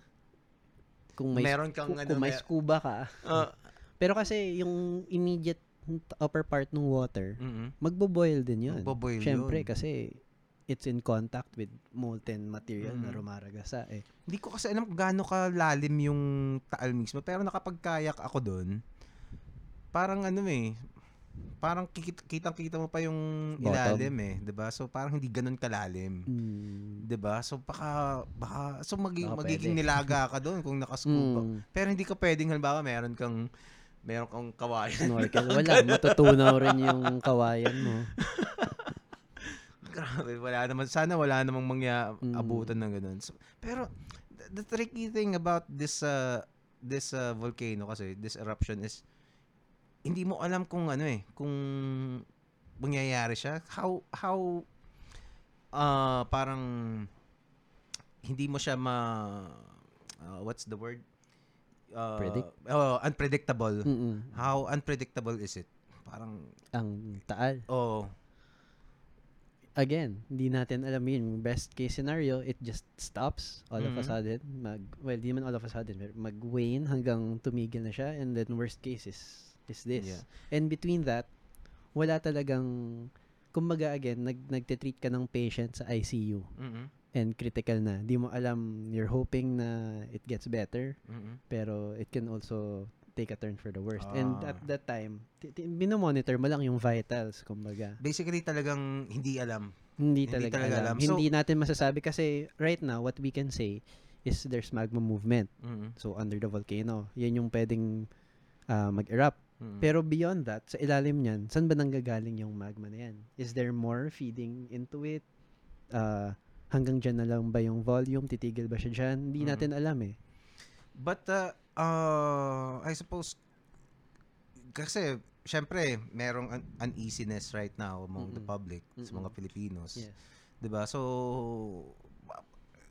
how hard is it to be Phil Box right now? Na Ah. parang, parang, kasi parang, parang, syempre, and also, not a lot of people are, well, a lot of, I, I would uh, say na most people would be ignorant about these things. Na, Mm-mm, well, hindi naman dahil, ano, hindi lang talaga na linya sa buhay na alamin yung mga ganyan, Mm-mm, 'di ba? Not not because they're stupid or something, pero sometimes hindi mo lang wala ka lang talagang pakialam, hindi mo lang talaga inalam sa buhay mo. Mm-mm. Pero kumbaga kasi parang yung iba makikita mo nagpo-post bakit hindi ano, bakit hindi bakit hindi nalaman, 'di ba? Bakit Oh. hindi nakapag-abiso, 'di ba? Na, ang nakakainis nga dyan yung mga, sigurado ako may paraan na na masabi yan na puputok yan. Oh, hindi lang Oo. sinasabi. Oh, 'di ba? Or bakit hindi niya inagapan, nilagyan ng tubig. O, Oo nga eh. Pa, how would how would you how would Philbox or or the government be able to convince ordinary people that uh, alam mo yun napapaliwanag sa kanila na, "Ay, this is parang dude where humans were limited this is mother Mm. nature bitch hindi mo hindi mo Oo. alam hindi mo talaga alam kung ano Hindi mangyayari na nga role ni FIVOX yun, Mhm. strictly speaking. I mean, their scientists, their role is to monitor the volcano, to advise the public, advise the government. Pero, it should really be hand in hand with DepEd, with with other agencies na to disseminate, to educate, to inform. And may nag na nakalimutan ko sino congressman pero may nag ah may- yeah. Someone from Cavite di ba? na nag to include uh, DRR or hazards more in the elementary curriculum I I I think I was uh, something else uh, thinking about someone else. Okay. so parang yun that, that it really needs to be grassroots na it has to be part of our education Oh, kasi we are in the ano eh, ring of fire eh, Mm. 'di ba? Hotspot prime time ng ano dito yung mga bulkan eh. kaya nga sinama na rin ng I think uh, grade 11 Mhm. parang half is earth science half is disaster risk reduction Yun, tama. That's good pero call. it's a good start Mhm. Pero, for example, syempre, yung mga grade 11 ngayon, sila na yung natututo, natututo niyan. But what about, yun nga, um, uh, our other countrymen na will not go through that kind of education anymore. yeah. So, how do we inform them? At saka not not to rag on ano ah, parang do we have enough teachers that could teach these things talaga accurately? Uh, yun din ang Diba? question. So, Di, not, not to ano ah, uh, with all due respect to with all teachers, due dis- respect to teachers, 'di ba? Kasi hindi mo ano eh, parang hindi mo naman basta um, there's a good chance that the teachers themselves need to learn about need training. these first, 'di ba? So, yun. Kaya rin, for example, in UP, we have the National Institute for Science and Mathematics Education. Mhm. So, talagang it has to be a very cooperative effort na hindi we don't rely on just just the teachers and just FIVOX. Talagang we have to train scientists, have to train the teachers, have to train or teach our our citizenry to be Mm-mm. more well first of all science based na to trust in science for example Yeah. not just in hazards pero yan kunyari yung nangyayari nga dun sa vice mayor ng ng Talisay Mhm. na did you see that Ah, no, no, no. Na sabi niya opinion lang ng FIVOX yan. Oh. Na sino ba si yung yung head ng FIVOX si Oo. Solidum? Diyos ba siya? Ma, ma Oh ganong level na na and and we we we can try to understand him na sige maybe he's just desperate and and Yeah. syempre he's, he's from there he sees Mm-mm. what everyone is going through pero it it, it doesn't help and Oo he eh, he's putting lives in danger. Well, I, I would imagine this is the the worst case scenario for Philvox would be to declare that it's safe. Tapos biglang boom. Oh, Diba? exactly, exactly. Yun yung burden na nasa kanila. It's and that's Diba? the burden on them for every every every earthquake, every vol- uh, volcanic eruption na um where do you draw the line? And it's not just that. Parang as a scientist, syempre, you read the data eh, pero Mm. you also need to read the people na um, on one hand, VVOX has to consider the safety of Mhm. the ano, pero on the other hand, they also have to think na it's on them to determine how long people will stay in evacuation centers, which are not the best Oo nga eh, places diba? to stay in, di ba? Yeah. Napakahirap nung you the choice imagine? they have to make. Can you imagine us right now have uh, how uh, having the need to evacuate our homes Mm, right, right now, now. right now, 'di ba? Sa lahat ng mga nanonood, aalis ka tapos pupunta ka sa sa, sa gym ng, ng Mm. school na pinakamalapit sa inyo, Mm. doon ka titira. Tapos yung trabaho mo, kung anong ginagawa Stop mo, yun- oh, parang drop everything. Mm. And uh, basta lahat ng mga basic necessities mo lang, malamang clothes lang nila yung ano, Mm. 'di ba? Tapos hindi mo alam kung saan ka mag-CCR next time, 'di ba? Itong mahirap sa ito sa Taal is indefinite. Oo we don't eh. know how long it, it can drag on for seven months. Historically, it's dragged on for seven months. Ah, really? That's that's the pattern. Uh, the- yun yung historical record. Like I Mhm. said, Fivox best guess is or best data is based on historical. They cannot say baka mag inarte ang Taal. It does it for one year. Mhm. It's not it's not impossible. Mhm. It's unlikely based on historical data, pero it's not impossible. I see. Pero uh, how long have we been tracking volcanic activities in the Philippines? Um, ang mga magagaling dyan, yung mga Jesuita. Oh. So, kasi sa mga order of the priests, syempre Mhm. Spanish times priests, sa order ng mga priests, sila yung pinaka medyo mahilig mag-observe. Mhm. And so, si Manila Observatory in Mhm. Ateneo, they Mhm. have records of Spanish priests. Yung mga, Ah. so, some of our earliest... nga, mga Aten- uh, Ateneo or Jesuits. no, diba? Jesuits. Oo. So, yung mga earliest records natin for for typhoons, Mhm. earthquakes, Mhm. may record sila. So they have records of yung sa yung very old storms, yung gaano kalakas. May mga may mga uh, surviving records ba uh, pre-colonial? Ay, wala. Wa- I don't wala, think no? ay nung pumasok ang Espanyol, Oo. s- slash and burn lahat 'yan eh. Oo nga no, mga siguro anyway, mga mga myths na lang siguro no, yung mga exactly. natitira. diba? Oo. Unfortunately. Oo nga, pero yung it's it's really yung unpredictability yun ng ano eh, yun ang pinaka pinaka kasi Mahirap. kasi what, what if you, nang mangyari nga yung sinabi ko na haba na parang parang okay, balik na kayo, safe na. Mm, mm, mm. Tapos ah ah, tapos biglang ah, puta ka na, base surge.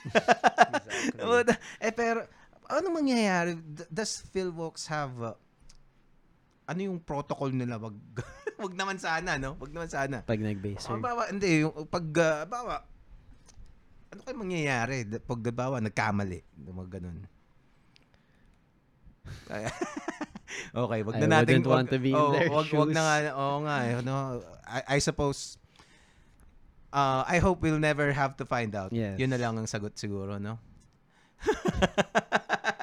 Yun talaga. Pero, pero, it's, uh, events like this kasi parang, you would suddenly realize that, ano eh, that uh, humans, no matter how, how high we think of our species, Mm. di ba, na parang, oh, tiyan, nakarating na tayo sa buwan, o sila, kasi hindi ako, hindi, may mga, well, na, meron tayong mga computer, hawak-hawak natin, di ba, mga Mm. cellphone, connected tayo sa, sa sa internet, may internet tayo, ganyan. And tapos we can just, information is uh, easily accessible.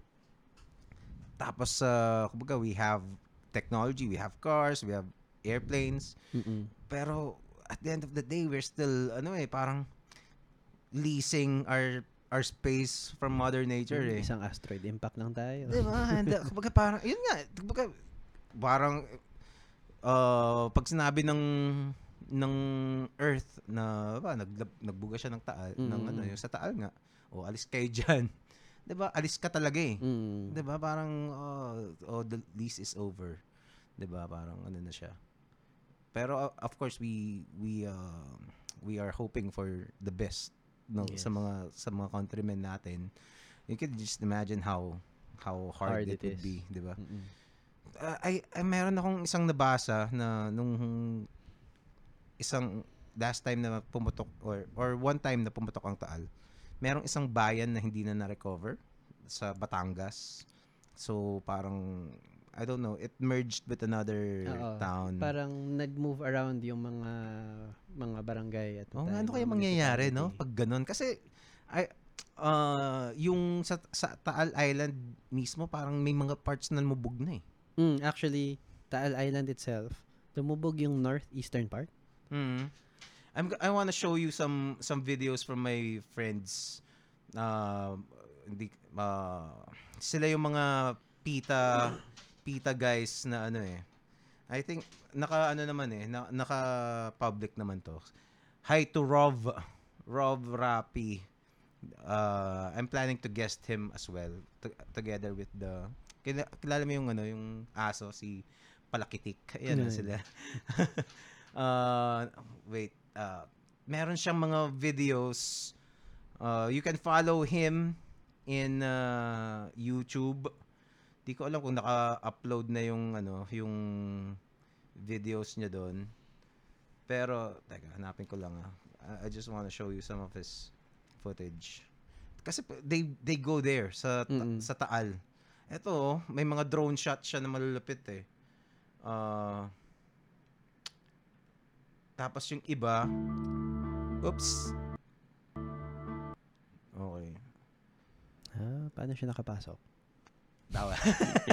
well, ano, uh, they had their ways. Ayan, no, so, yan, yan ang itsura ng ano. Iyan yung north northern part ng ng ng Taal. Ay, no, Damn. sorry, this is I think this is the Taal island, Island the itself. island, the island, the island itself. mm 'Di ba? He ayan, di, yun isang crater, 'di ba? I don't know if this is the Wow. Mm, saan niya nakuha yan? Oo nga. Well, they were Paano niya there. nakuha Well, they- he was there. Kaya nga, ano ko siya, i-guest ko siya dito. And he has all these equipment na, wow, look at that. Mm. Diba, yung mga, wala na talagang puno eh. Holy shit. This is the, yan yung pinakang crater. Oh, my yung crater. So yan, parang steaming activity is isolated dyan sa, marami siyang maliliit, pero essentially that entire area. Wow. Ang lupit, no? Buti na lang, meron siyang mga mamatitigas ang ulong katulad nila. Pero he's, ano, Ang ganda ng drone niya. they're ano they're they're rescuing animals. Mm-mm. So these this guy is a hero in my book. Ay, Nag-collapse na yung, collapse na yung mga bubong, di ba? nila because of the ashfall. No matter what sort of baba meron pa siyang quote. Matindi tong si ano, Bangon Batangas. Oh, what else? Meron pa siyang ibang mga mga videos eh. Uh, I think yung next one. this one. Mm. Yun yata yung pinanood natin. Tanggalin natin ng sound.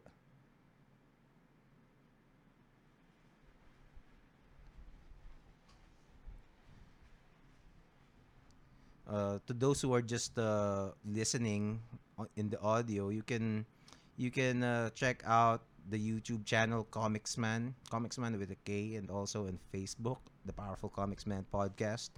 We are looking at uh, videos, uh, drone shots of the crater of the Al Island itself, a few days after the eruption, and uh, it is uh, from my friend Rob Rapi. Yan. Etong mga ano yung mga ano yung mga usok na yan? Ano- Ground, yun yung groundwater. Yun yung steam. So, Steam lang yan, walang Steam ash lang yan. it would be black if Oh. Kaya nga nung nandun kami kahapon, parang lagi namin tin- tinitingnan, nag-black na ba? Ayan o, see, yung bottom left. Ah, yun yun yung Yan yung medyo mayroon siyang um, magmatic material Oh, na okay. nagmi-mix. If it's pure white, yun yung tubig na Steam naiinitan yan. lang dahil nasa ilalim yung magma. Pero when it turns black, Basically clouds yan. yes, essentially. Oh. Kamukha na nga yun. Pag nakaangat na siya, Mm-mm. mukha na siyang cloud eh. mm Ah, so so yun yung ano, yun yung pag nakita mo na white safe yan. Safe yan. Pag nakita mong may itim, ay, takbo! O kasi umaakit ulit eh. Umaakit Oo. ulit yung magma eh. Oh, Ayun, ganun may black pala. pala. Pero hindi siya, ayun, it, it stays inside the crater. Oo nga. What if, how sad would it be if uh, yung mga magma na yun keeps on uh, parang spewing and uh, it covered the the lake, 'di ba? Yung pinakang kaldera nun, tapos wala nang Taal Lake. Parang Ang sad siguro, no? hindi siya ganun mag, ma- mangyayari. Hindi mangyayari. Ah, so improbable. Di- da- yung, yung malaking eruption ang mas likely na mangyayari. Ah, Maybe. Hmm. Pwede siguro, pero unlikely. unlikely. Kumbaga parang ganyan lang. Parang Mm. tapos unti-unti. Either that or yung malaki na talaga. Mm. How how is this different with the the, vo- the volcanoes that you see in uh, Hawaii? Yung mga Ah, yan, Lava si na- Hawaii. anong anong mga difference niyan? Kasi parang magkaiba eh. Is it Ito, the same or- this is extremely volatile. Mm-mm. So, yung pinanggagalingan nito is uh, melting tectonic plates. Mhm. So, maraming nagkahalong uh, seawater, volatiles, other chemicals. Si Hawaii kasi, uh, Hawaii being a very specific example, Mhm. tawag sa kanya is hotspot. Yung material niya is pure Okay. and comes from a very deep area sa within the earth. Mhm. So, paglabas niya, hindi siya explosive. Parang saktong, parang siyang tubig na lumalabas lang from a spring. Pero magma. Ulit ulit. Ang- ay, yung yung ay yung this is you're talking about Hawaii, Hawaii. volcanoes. Ah. Okay, so para siyang hot spring na parang tubig lang Parang pero tubig lava. siya pero lava. okay. Tapos if you, magandang ipakita. Ah, sige, if sige, you, sige. If you show uh, Hawaii, oh, teka, let's just uh, oh, dyan sa, ayan, YouTube tayo. Sa Hawaii. Ah, wag yan, wag yan. Baka kailanganin pa natin. Hawaii volcanoes. Hindi, map, Ano? maganda yung map. Ah? Yung map talagang, Ah, dito sa ano, oo. dito. Okay, okay, okay. so, search mo lang Hawaii. Hawaii. Oops. Mali pala. Tagal ko nang di gumagamit ito. Hawaii. Okay. Yan. yan. Di ba ganyan siya? Mm. All of those volcanoes binuo ng ah, all of those volcanoes all of those islands Mm. binuo ng nung Volcanoes. spring nga na yun Oo. na lava tapos kumbaga 'di ba yung tectonic plate nito Mm-mm. northwest ang galaw Mhm. so ang naunang nabuong island yung nasa left Ito? nandito siya dati Oo. tapos nag-move ng northwest yung plate yung second island Oo. yun yung naka, nasa taas ng spring Mhm. kaya siya nabubuo Ah, parang tinetrace niya lang, Oo, di ba? exactly. So ngayon, So, isang yung- vulkan lang. Yan. hindi nga vulkan eh. Isa lang source niya. Mhm. Isa source niya. Tapos, yung active na vulkan, kung ano man yung nasa taas ng source na yun ngayon. Mm. So ngayon, ang active, si main island, yung malaki. Ito? Big island. Okay. So, in mil, tens of thousands of years, hundreds of thousands of Mhm. years, usog ulit yan. May bagong, may madadagdag na island kay Hawaii. Oo nga, no? Paano kaya magiging international law doon, no? Kung may tao. pa Oo nga, no? Oo nga, no? Tagal pa yun. Grabe. Ah. So ito, hindi siya explosive. Talagang talagang ano lang siya. Uh, nagsispring Oo out. nga, eh. Parang, uh, it's, uh, it's violent, pero parang, since wala namang kasing very, ano eh, remote kasi itong, Mm-mm. ano, nasa gitna ka ng Pacific Ocean, Mm-mm, di ba? mm-mm. So parang very remote siya. It's, uh, wala siyang napeperwisyo. Well, Di ba? Hawaiians. Ah, well, at least yung mga yung mga nasa ano no, what's that island called yung volcano na active doon? Uh, may banda na ganun ng pangalan eh. dito Ah. sa Hawaii. O sa Hawaii, uh, Ah, Kalapa, sa Kalapana. Kalapana, yun, basta yun yung lugar. Mm-mm. Anyway, da, nandun yung ano, makikita mo yung oh sh- holy shit, nandun yung uh, may bit si ano eh si George Carlin yun, na comedian. Parang uh, parang nagtayo ka ng bahay sa tabi ng ano ng mga yung mga tao daw sa Hawaii.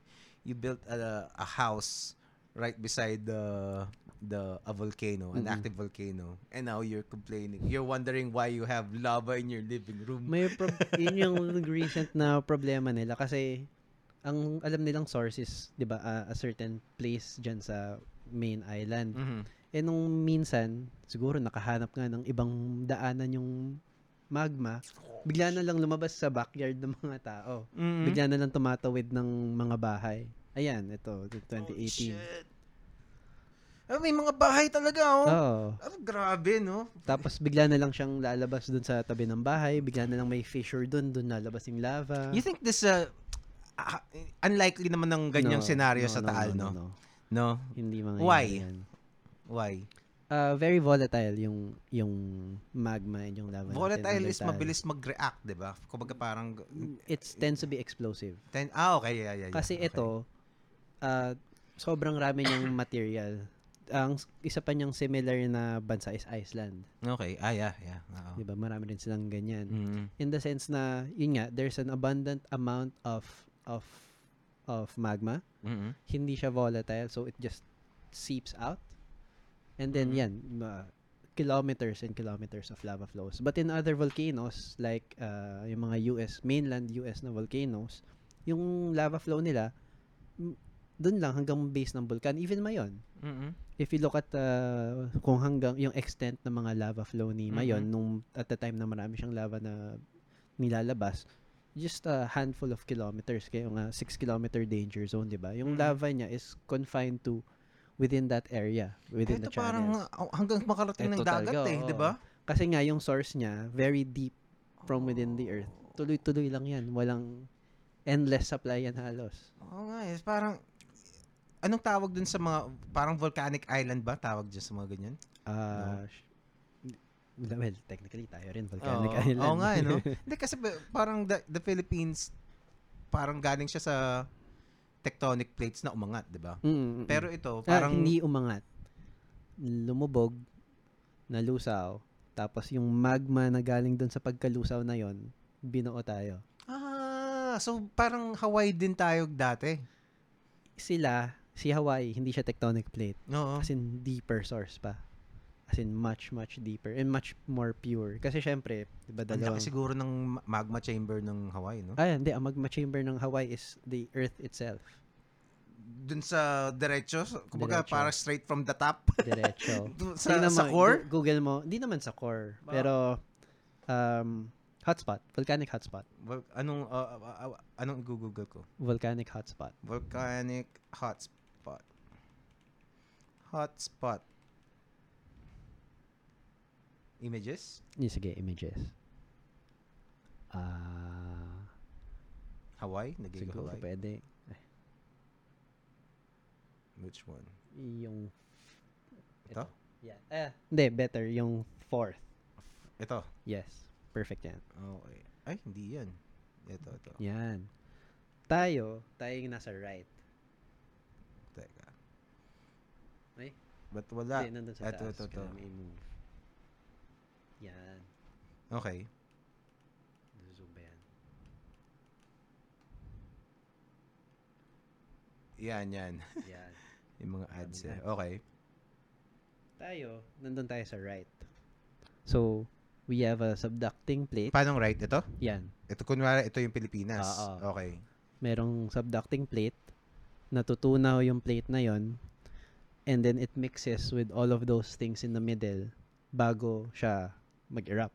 What do you mean natutunaw yung plate? Ito? Natut ito ba yan? Ah. Natutunaw to? Yes, natutunaw Ah, so yan. basically, eh, yung friction that rubs between these two plates, yun yung nakakatunaw ng magma? Yun ba yun? that, yung increased pressure, increased temperature, kasi syempre, deeper into the earth eh. Oo. So, lahat yon uh, Factors. factors in melting the plate. Ooh, grabe, no? Si Hawaii, siya yung nasa gitna. Ito. Yan. Ito mga to. Oo.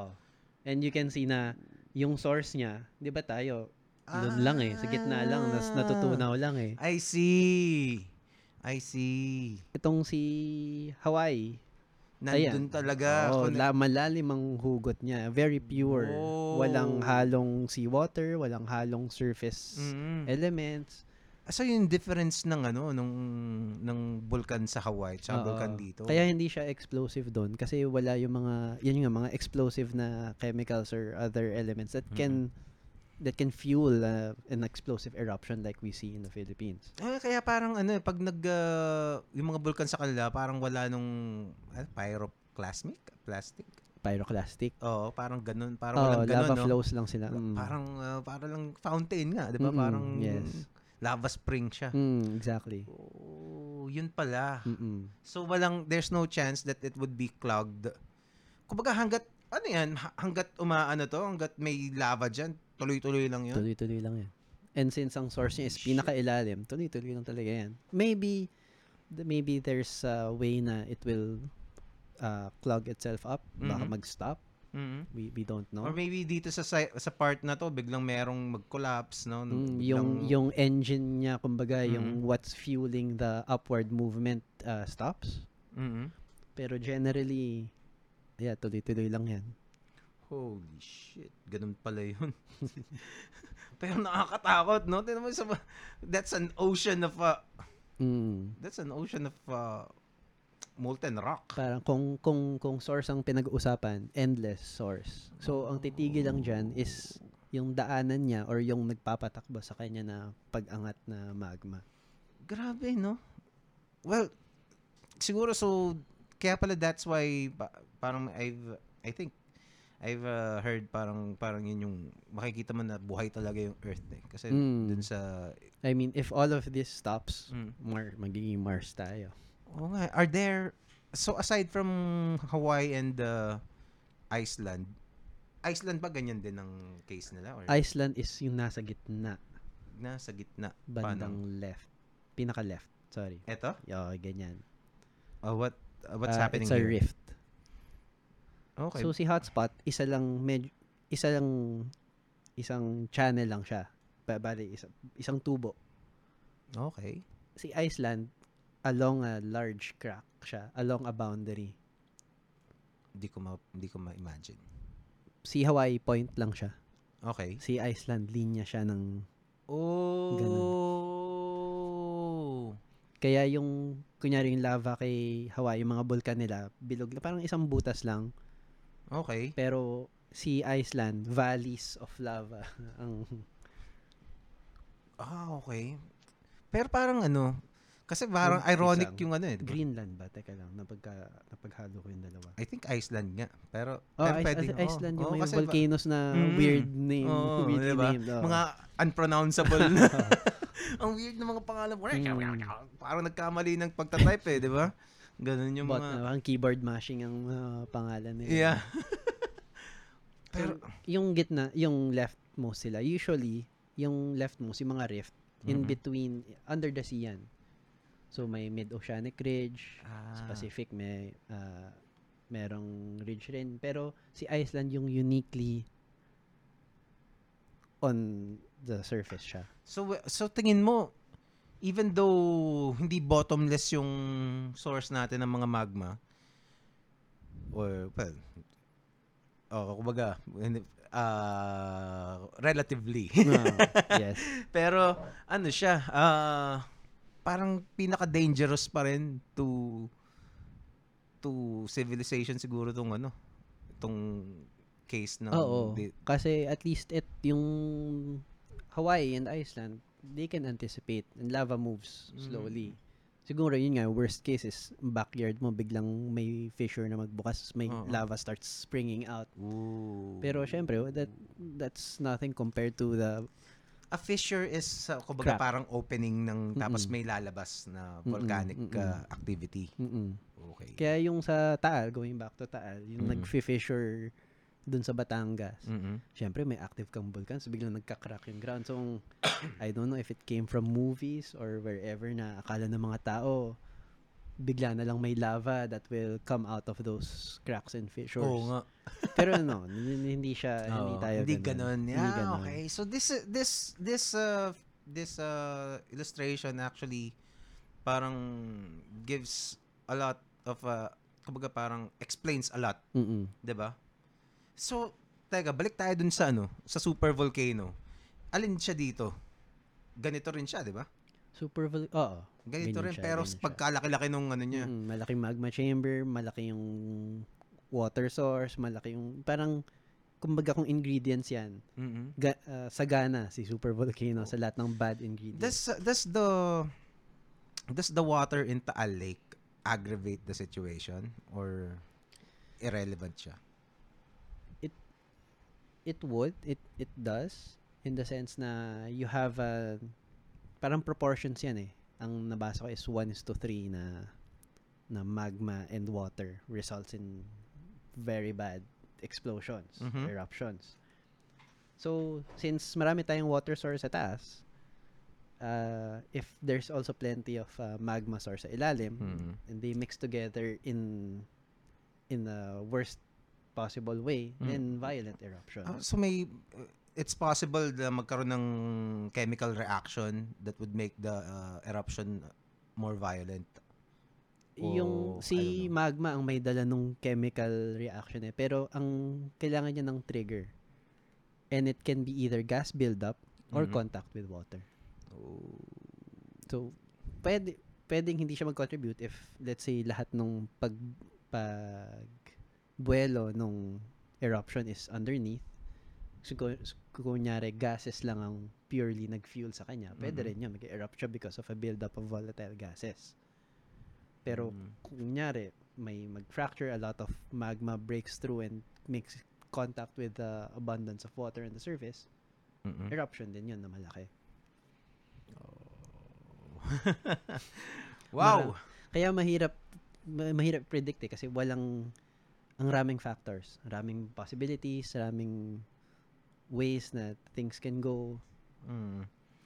Ang uh, I th- I suppose the biggest question right now is is it uh, is it worth for the people in uh, Batangas, sa affected areas to return to their houses, 'di ba? Kasi yun yung ano eh, parang it's so hard to let go. I, I think meron pang mga tao na ayaw talagang umalis dun sa ilang kilometers ba? 14 or 14 15? ang danger zone. Oh, 14 ang kilometers. 'Di ba? Parang ano yun, eh, would it may possibility ba na lumaki pa 'yon or kumbaga that's the Unlikely. maximum na. Unlikely. Again, eh, parang lahat ganyan lahat ng sagot sa ano eh, sa how big do we expect it to get. Oo. So, meron tayong most probable. Kumbaga then- sagad na yung 14 kilometers. Ah, hindi sagad yung 14. Na, pwedeng lumaki pa? Oo. Pwede pang siyang lumaki. Pwede pa siyang lumaki. 14 is uh, yung best based on historical data and what FIVOX expects. Mm. 14 kilometers. Mhm. Pero I think nature has taught us many times before na it does the unexpected. Oo. Ondoy, Yeah. Yolanda. Yeah. I mean, there's always... Uh, FIVOX has done its best to study what the worst that Taal has offered or has Mhm. done. Pero, again, there's always that wild card. Nature always always has a wild card. Mm. Well, kasi if it, some a lot of uh, the people who kumbaga who refuse to leave parang syempre they're holding to their properties, they're Mm, holding on to their lives Mm-mm. essentially. Yun yung yung iba doon na lumaki, doon na Yes, tumanda, 'di ba? So parang hirap na hirap silang i-let go yun na ba, teka, tapos nakikita nila kumakalma naman, 'di ba? Parang parang uh, if you're gonna put yourself into in that situation, parang maano ka rin eh. Ba, teka, baka naman hindi na 'di ba? Ba- That's a- so yung dilemma would be tremendous eh. The to answer that question, hindi nga dapat hindi nga kailangan bulkan ng tingnan natin eh. We can actually better answer that with another hazard, What? floods. Floods. A lot of people live on floodplains, Marikina. Oo. Diba? Marikina pa lang. We several houses mga sa Marikina, but th- three floors high affected ng floods.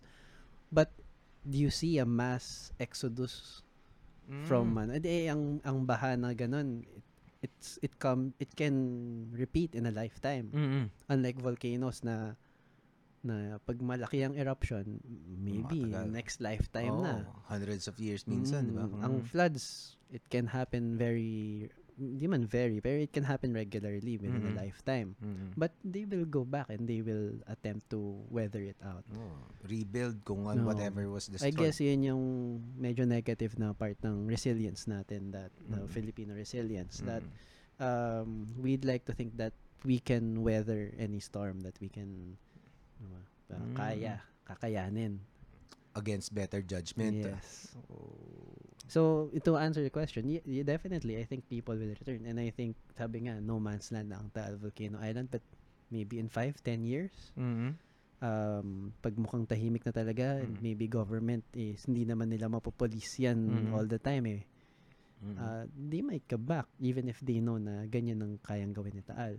if uh if uh if the activities let's say stop soon right now kunyari right now Mm-mm. how long would it take for Taal to recover you think Uh, we're talking about the communities. no i mean the the environment yung ano niya We yung, went yung uh, flora mga ganyan we actually passed through the yun nga yung mga some of the hardest hit na municipalities. Mhm. May nagsasprout na na ano. Ah talaga Hmm. sa bagay kasi yung volcanic ash is so very fertile rich, yes. fertile na That's soil another yun eh, benefit no? of our very complicated geology na we have a lot of fertile soil. So around Mayon, Mhm. Diba, very bountiful siya. Mhm. So there's a lot of nutrients na nilalabas ng, Kahit ng ash. Kasi if you're gonna think na ano eh, na it's only it's only bad kasi may mga tao doon, 'di ba? Mm, mm, Pero kung walang tao doon, parang I think it would it would be good for the the environment Mm. that these volcanoes happen. yes. Yun nga kasi it's part of the ano eh, it's part of the nature's routine, 'di ba? Actually nung when when Earth t- we're talking about millions and millions Mhm. of years, billions pala, sorry, billions of years ago, Earth first formed. Ang volcanoes ang first na nag kumbaga silang nag-normalize sa atmosphere natin. yung Volcanoes. Ah, okay. So before they were silang nag-introduce nung mga chemicals that make up our atmosphere, yung mga nitrogen Mhm. and so on. Ah, sila yung nag-regularize doon sa normalize sa Okay. atmosphere natin. And well, our atmosphere has changed a lot. Pa-iba-iba siya over the billions of years.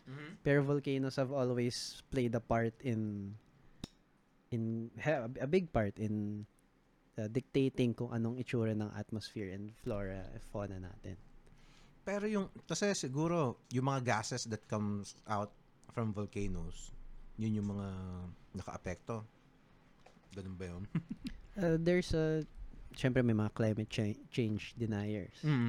The one argument is that malaki rin naman ang gas contribution ng Ng volcanoes. Volcanoes. Yeah.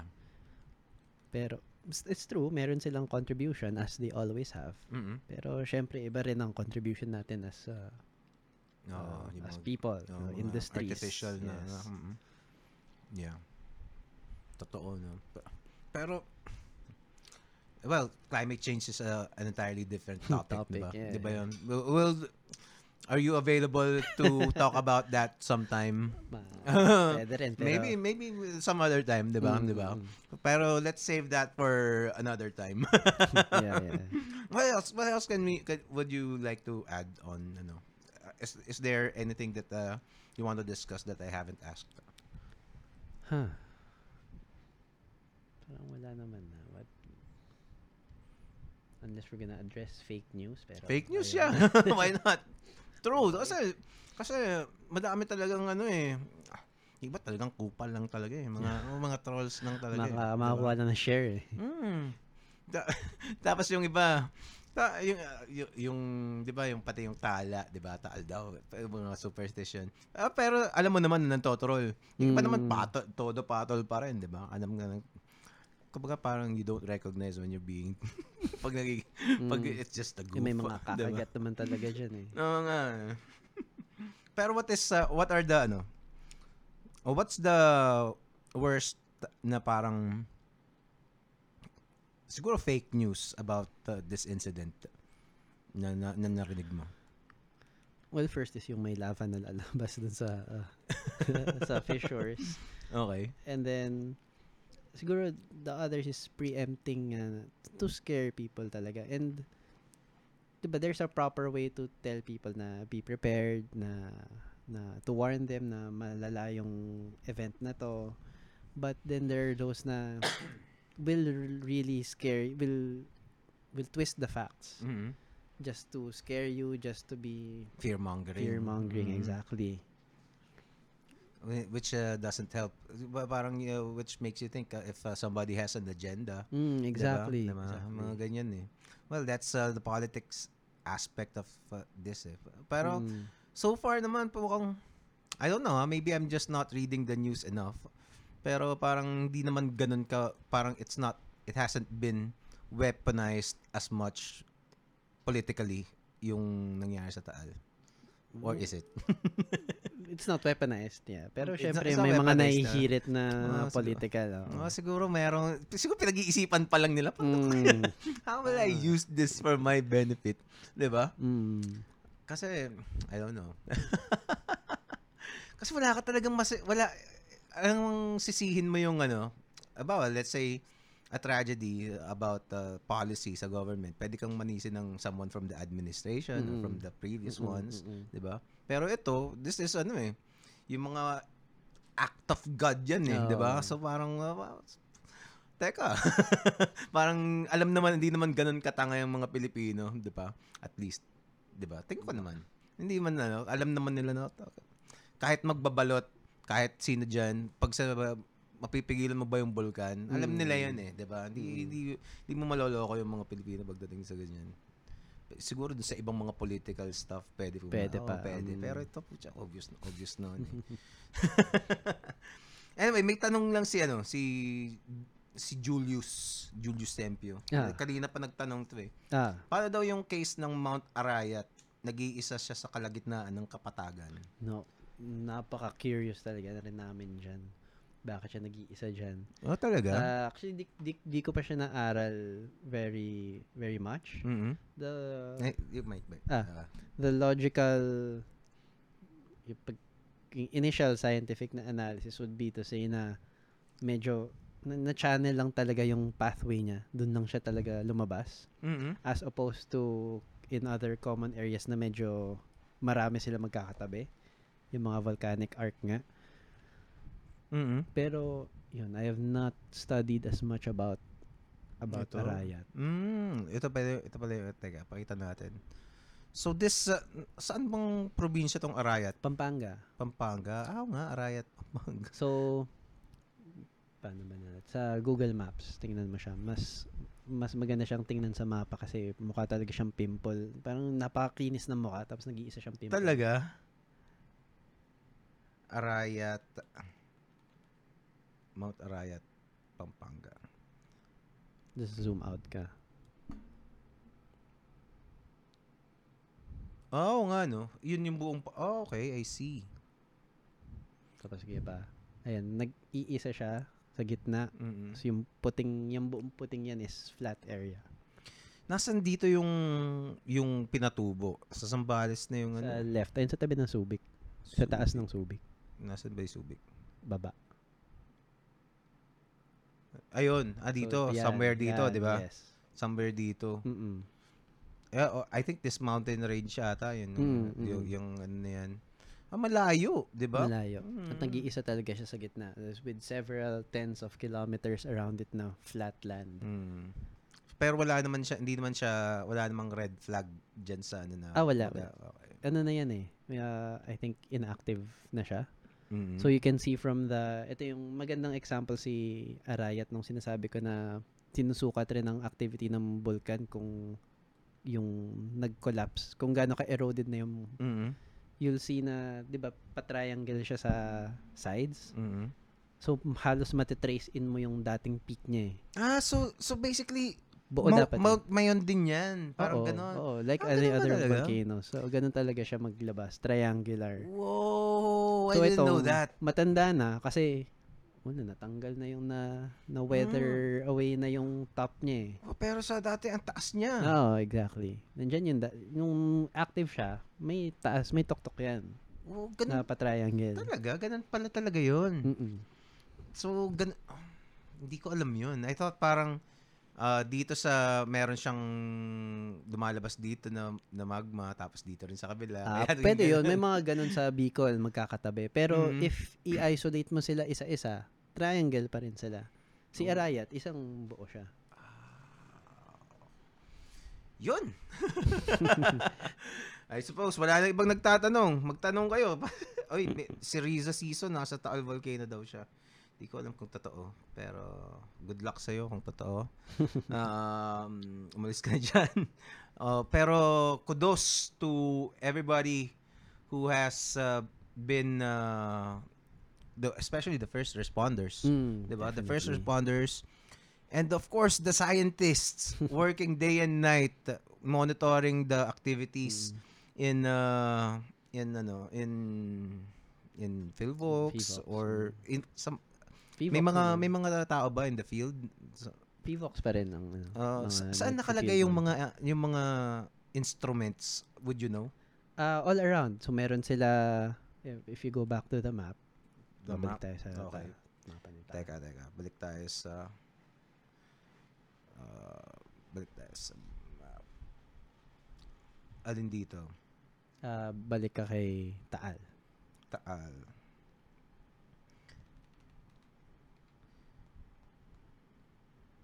Okay. Yan. So they have several uh, on the volcano itself mm and then meron pa all around the rim. Tapos ang pinaka observation station nila is in Talisay. Dun Okay. sa bandang north na tip. So overlooking mm ah, Taal. Okay. So meron silang active na observation station din.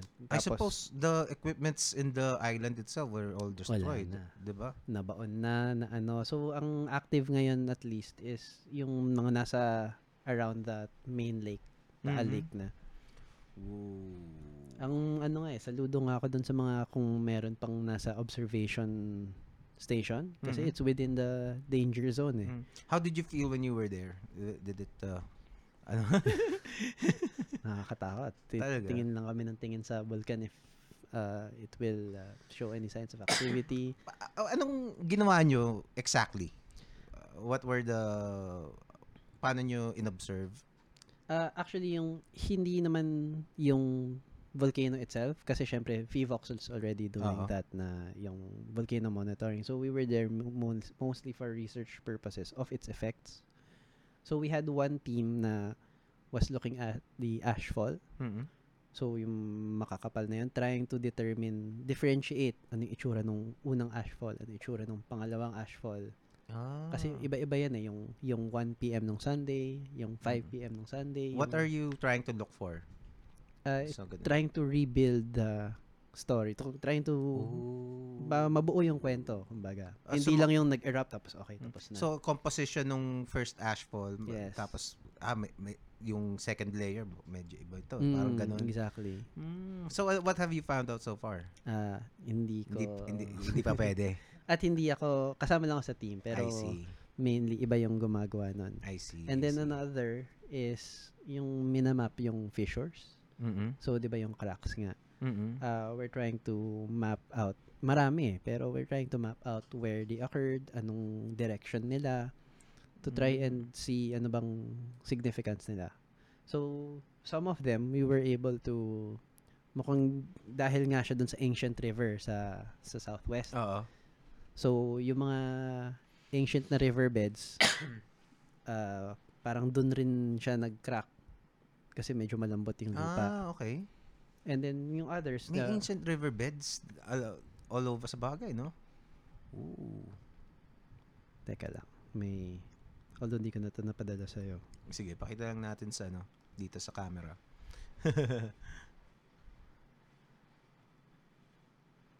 Kaya bilib na bilib ako dun sa mga ano eh, dun sa mga especially my friends. Yun, yung tin, ah, yung kinuha na natin ng videos kanina kay Rov, they were there actually talaga. Oo nga eh. Ibang klase. Ano, actually kung ano, gusto ko rin eh. Parang gusto ko rin pa. Kaso Ah, parang exciting. parang nga lang po, pag namatay ka, exciting pa rin. Pero, I don't know ah, I don't know. Pero I think it's gonna be one for the books. Mm, ano yan? so, so, Napakita this natin, teka. Lalabas pa to. Ah, dito na, dito natin, pakita lang natin sa ano. Oh, yan. So, for example, this one, Mhm. ay, mahirap na walang scale. Oo. Basta malalim siya dati. It's, it, it used to be much bigger. Mhm. Yung maliit na cute na Pansipit River ngayon, Mhm. mas malaki, mas malaki at mas malalim siya before. Wow. And nakikita yun sa Syempre hindi mo makikita when you're standing there. Mhm. Pero if you look at from satellites, kita yung Do you think mas malaki siya niya. sa ano? Mas malaki siya sa Pasig River that that exists right I think now? so, oo. Mas, malaki malawak pa sa- kasi ka, Kasi cash ang galleons eh. I would imagine kasya rin ng galleon sa Pasig River eh. Oh no. yung Pasig River ngayon, Oo. hindi na siguro kasi inana na nila, eh, 'di ba? May may dikes na eh. Ah, sa bagay, no? Pero yung mga yung mga old videos ng ano during the time na may mga buhaya pa daw sa Pasig River, Yeah, 'di ba? ganun. 1900s meron pa daw eh, Mm. 'di ba? Parang Can you imagine may buhaya sa Pasig River? anyway, uh, tingin ko it's uh, it was wide enough na maka maka tingin ko makakadaan doon dati. Mm, mm. At least back then. I don't know if it's deep enough though. Yun nga lang. Yun. No. Pero I, I uh, alam ko may mga accounts si Dr. Jose Rizal na ano, yung mga steamboats. Ah, Oo, yeah. so ma- Maliliit ang steamboats Oo, eh. Hindi, hindi naman galleon Pero yun. ang galleon, well, wala tayong I don't think we can imagine ano ba Oo, ano yung ano. size ng galleon. Oh, well, I I suppose kaya kaya naman pero hindi mo alam gaano kabigat how Mm, much yung magiging displacement, 'di ba? Mm. At saka hindi natin alam gaano kalalim yung Pasig River, Mm. 'di ba? Baka may mga parts Baka na noon di pa siya maraming basura at ano, Oo. medyo malalim pa. pero uh, pero that's ano, that's a that's a nice parang trivia na merong nagko-connecta. Nag, nagulat nga din ako eh. Sa, hindi ko ang kulang dun sa infographic sa Raptor. Hindi hindi sinabi kung bakit naging na desalinized yung ano yung Yung Taal Lake. Yung Taal Lake. Mm. Basta sinabi puso pumutok tapos biglang hindi na siya salt water. Mm. 'Di ba? Paano nangyari? Pumutok lang, hindi na naging salt water. Over ano yun, Yun pala- progression talaga Mm, yan. yun Kasi pa- syempre yung tawilis, Mm. sardines, uh, s- saltwater sardines sila Mm. noon. Syempre kung gawin mong instant fresh water, Mm. dead agad yan. Oo nga. So, nung nagpo-progress yung freshwater, nagpo-progress rin yung yung tawilis natin. Ayos. Also, ito, may picture na sinend. Siguro papakita ko na lang rin sa camera. Okay. Yan, shout out sa asawa ko, kay Odds. Oh, wow. Oo. So, this one, Hi, uh, this one is a classic picture natin of Pinatubo. Oo nga. Yeah, I think you've seen this. Mm, uh, mm, mm. so, y- yan, outrunning a base surge. Yan. Base surge. Oh. Next time, next time, uh, Audrey, ano, kasama ka dito. It's gonna be fun. Malapit lang. Pero, ah, tingin ko wala namang problema sa lahar yung ano, no? No, no. Kasi, maybe it helped that it's, ano, it's uh, surrounded by Um, water. In, if, ang, ang taal natin ngayon, Oo. no? If very heavy ang, ang, ang rainfall natin, Mm-mm. kunyari, mga ondoy level, Mm-mm. and it rained that hard, and lahat ng, lah, lang ash na yan that's covering, um, covering taal Mm-mm. is still there, Mm-mm. baka. Baka, I mean, kasi ayaw mo i-drain lahat ng ash na yon in one go. Mm-mm. Gusto mo, steady lang na rainfall at Oo. steady lang na paunti-unti siyang mawala hanggang maubos. I see. Pero kung bagyuhin mo ang ang Mhm. Batangas ngayon tapos sabay-sabay lahat ng ash na yan magde-drain, it it could be uh, hazardous. What, uh, sa mga hindi uh, alam, uh, ano ba yung lahar? Yan. Ang lahar natin is um, kasi baha, di ba? Mm. So tubig, rumaragasa. Ang lahar, that's floodwaters na naghalo na si ash. Oh. And because nakahalo si ash, which is uh, lots of very fine and um, particles, Mm-mm. nagiging mas mabigat yung Mm-mm. baha. Kasi tubig na nga, dala niya, tapos ihahalo mo pa yung ash within. So, when it flows, when it hits houses, dumadaan siya sa ilog, may natamaan siyang bahay, natamaan siyang ah, bangka, barko, uh, it does so with much more force. Mm-mm. And then, when that passes through, natuyo na yung tubig baha, naiiwan yung ash deposit. So, yun Okay. yung nangyayari kay Pampanga na we, entire towns were buried. Oo and then, kahit natu- dumaan na yung baha, which is in the, form of the lahar, Mm. naiiwan pa rin yung very thick na ash deposit. Yeah. Kasi wh- when I was a kid, ang kala ko yung lahar, galing yung nanggagaling mismo sa bulkan. Na parang oh, may may baha na nanggagaling sa bulkan. Yun. Mm, mm. nangyari yun? Merong ano, meron, 'di ba? Parang di ko parang di ko ma, di ko ma, di ko maisip Yung ano swerte nangyayari. kasi natin, may bagyo kasabay ng Oo nga. eh, pinatubo no? na eruption. Grabe. Ah, Kaya napakamalas. I mean, 'di ba, with all of our hazards here in the Philippines, talagang magkakaroon at magkakaroon ka ng mga ganyang ah, magkakasabay, magkakatabi, mm. or one causing another. Ito pala, ito pa pala, yung yung lightning, 'di ba na Nakita natin sa, sa sa Taal. eruption cloud. Pakita natin yung mga lightning. Ah, teka, sa YouTube na lang. YouTube ah, Taal lightning. Ito.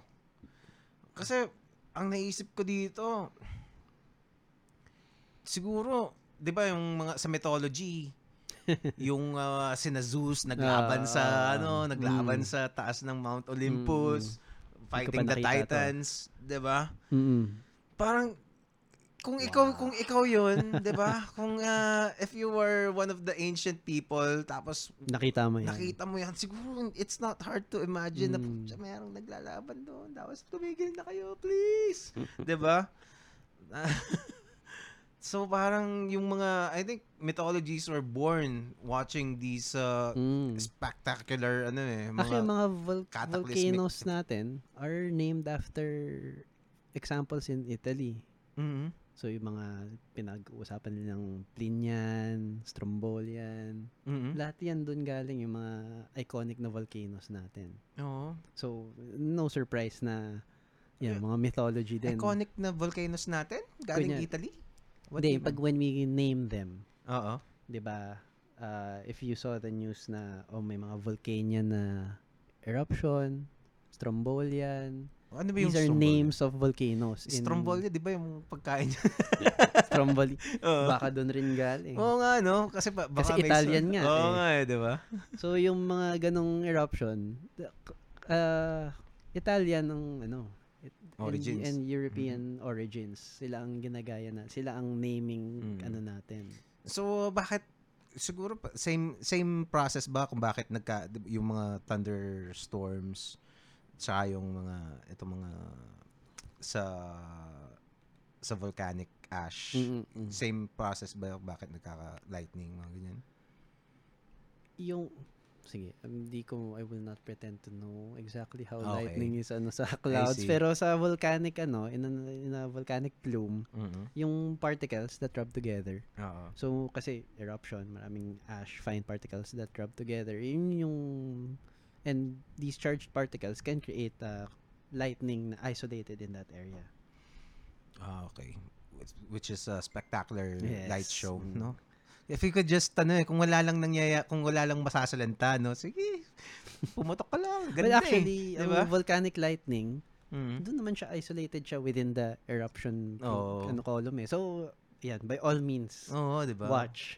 Diba? Pero pag medyo umaano na yung ash sa'yo, uh, alis ka na. Pero kung mapapanood mo from afar, Oo nga, okay no? naman eh. Ayos. So, we, we've been going for, nabot na almost two and a half hours. two hours, 24 minutes.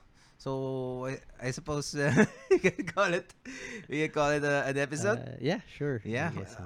Uh, pag may nangyari ulit, imbita, imbitahin ulit kita, ha? Uh, earthquake next time. Oo nga, 'di ba? So, well, hopefully uh, we don't we uh, we won't we, we wouldn't require a tragedy, pero At, it's at uh, mahirap rin na tumakas pag, Oo nga, pag eh, 'di ba? meron. I, I I could just imagine how hectic it is, Yeah. 'di ba? And uh, that's why I'm so appreciative that uh, you took your time na ano yan, to Ito yata go to first this. uh, free first free time namin since uh, it happened. Talaga? Wow. Dire-diretso, yung gabi na nakaka-uwi. Mhm. ano. Eh, eh, uh, you could just imagine si Doktora ano nga eh, 'di ba? Hindi na umuwi. Oo. ah, at saka nang, nangayayat na eh, 'di ba? Parang uh, Kain nun, papaslit-paslit lang siguro. Oo, sa, kaya ano anong pangalan niya? Bo, Boko, Bornas. Bornas. Mm-mm. Uh, doc, doctor ba siya? Doctor. I think so. Ano pa, Um, doctor oh, siya. sa- basta- And not just her. Yung, yung, syempre siya yung uh, uh, nasa harap ng TV Mhm. and she answers Yeah. But yung mga younger na scientists nila, sila yung everyday Mm. nasa danger zone, everyday nasa Oo. field, nag-observe. Kasi hindi naman lahat nadadaan sa instrumento. Sila rin. Mm. Dapat siguro Sigurado. meron silang listahan ng mga ano no para okay this is, these are ano mga top these are our scientists on the field alam mo yun parang Mm. Appreci- ano to, appreciation, ano? kasi 'di ba para malaman din ng mga Pilipino that we are that fellow Ah, Filipinos are taking the care line. of this 'di ba and uh, we're not kasi dati at least in my ano ah, in my in my uh, assumption lang Mm-mm. parang a lot of the dun sa pinatubo parang ang daming tinulong ng mga Amerikano eh Mm, 'di ba parang parang ah, parang support lang yung I don't know. I don't know I'm, I apologize if this is in, an inaccurate statement 'di ba pero parang ganun yung dating sa akin when I was a kid I think Uh, heavily involved rin ng USGS nun dahil sa Subic Yes, base. oo, Uh, may, diba? may military base kasi sila Oo. nearby eh. Yeah. So nung ganun, so ngayon I'm I'm thinking I think we have uh we are sufficiently equipped Oo. with uh kung Mm-mm. sa mga nangyayari to monitor And uh, again, well, first of all, a lot of our volcanologists were trained in various uh, reputable institutions Mhm. abroad. So, Mhm. Hindi naman necessary na, di ba, we, they, we- they train with some of the best in the Mhm. world. And, and here, again, sila na nga ang pumupunta dito for Mhm. field trip, for educational purposes. So, we have the best materials and Yeah. best uh, people. examples here. Oo nga. So, di ba, they're really trying their best. Pero, wala, ganyan. Uh, Mm. Unpredictable eh. in short, we are we are capable at the highest of the available technology Mm, right mm-mm. now. Lahat Uh, ng satellites na nandyan na pwedeng itutok sa Taal, nakatutok ngayon sa Taal. mm, And th- then we have our ground instruments. mm, So talagang we, ev- lahat ng pwedeng nakatutok. Kung baga sa sa gamot, Mm. lahat ng diagnostics, Mm. executive check-up si Taal araw-araw. wow. Pero Oh. Ayan, Well. I suppose uh, another thing din is parang this is uh, kumbaga parang dream come true for if you're if you're an, a volcanologist, 'di ba? Wow, you live for you live for this uh, for this moment. 'Di ba? Wow, siguro that uh, kumbaga yung kumbaga it happened. You are at the forefront of uh, this. Kumbaga siguro yung ibang I could imagine some volcanologists ended up retiring tapos walang ganitong walang major na ano na, na Contribute. pangyayari, 'di ba? Well, parang sa Pilipinas, ay oo, parang malabo laging no. meron naman. Laging meron no. True, true. si. Mayon is every three years consistent yan eh. So, mm. Ayos. So that's it. Pag uh, sumi- sumingit pa ako, magiging isang oras pa, madadagdagan pa ng isang oras no. We I could have uh, we could have talked for uh, ilang oras na tayo, two two and a half hours more but uh, alam mo yun, that's uh, let's uh, allow Rich to take some rest, some well-earned rest. Okay? Okay. Thank you, man. Yeah, thank you. Maraming Having me on salamat. Let's do this again. Let's do this Sure, sure, again. sure. And um, um, more science stuff um, is always welcome in this. Uh, uh, this this podcast is Mm. made for these kinds of uh, discussions. Ayos! Teka. That's it. Thank you for watching. Everybody, please share. Again, this uh, show is brought to you by Miyucha Lux Cakes. and also, um, uh, this is to be uh, uh, uploaded later on uh, Spotify and um, Apple Podcasts. And uh, also, in check out the YouTube channel, Comics Man. That's K O M I K S M A N. And support Pinoy podcasts and uh, podcasters. Powerful Comics Man podcast. Gerald Dorado and Rich Ibanez. All right. Bye-bye. Teka, meron nga pala akong ganito. Woo!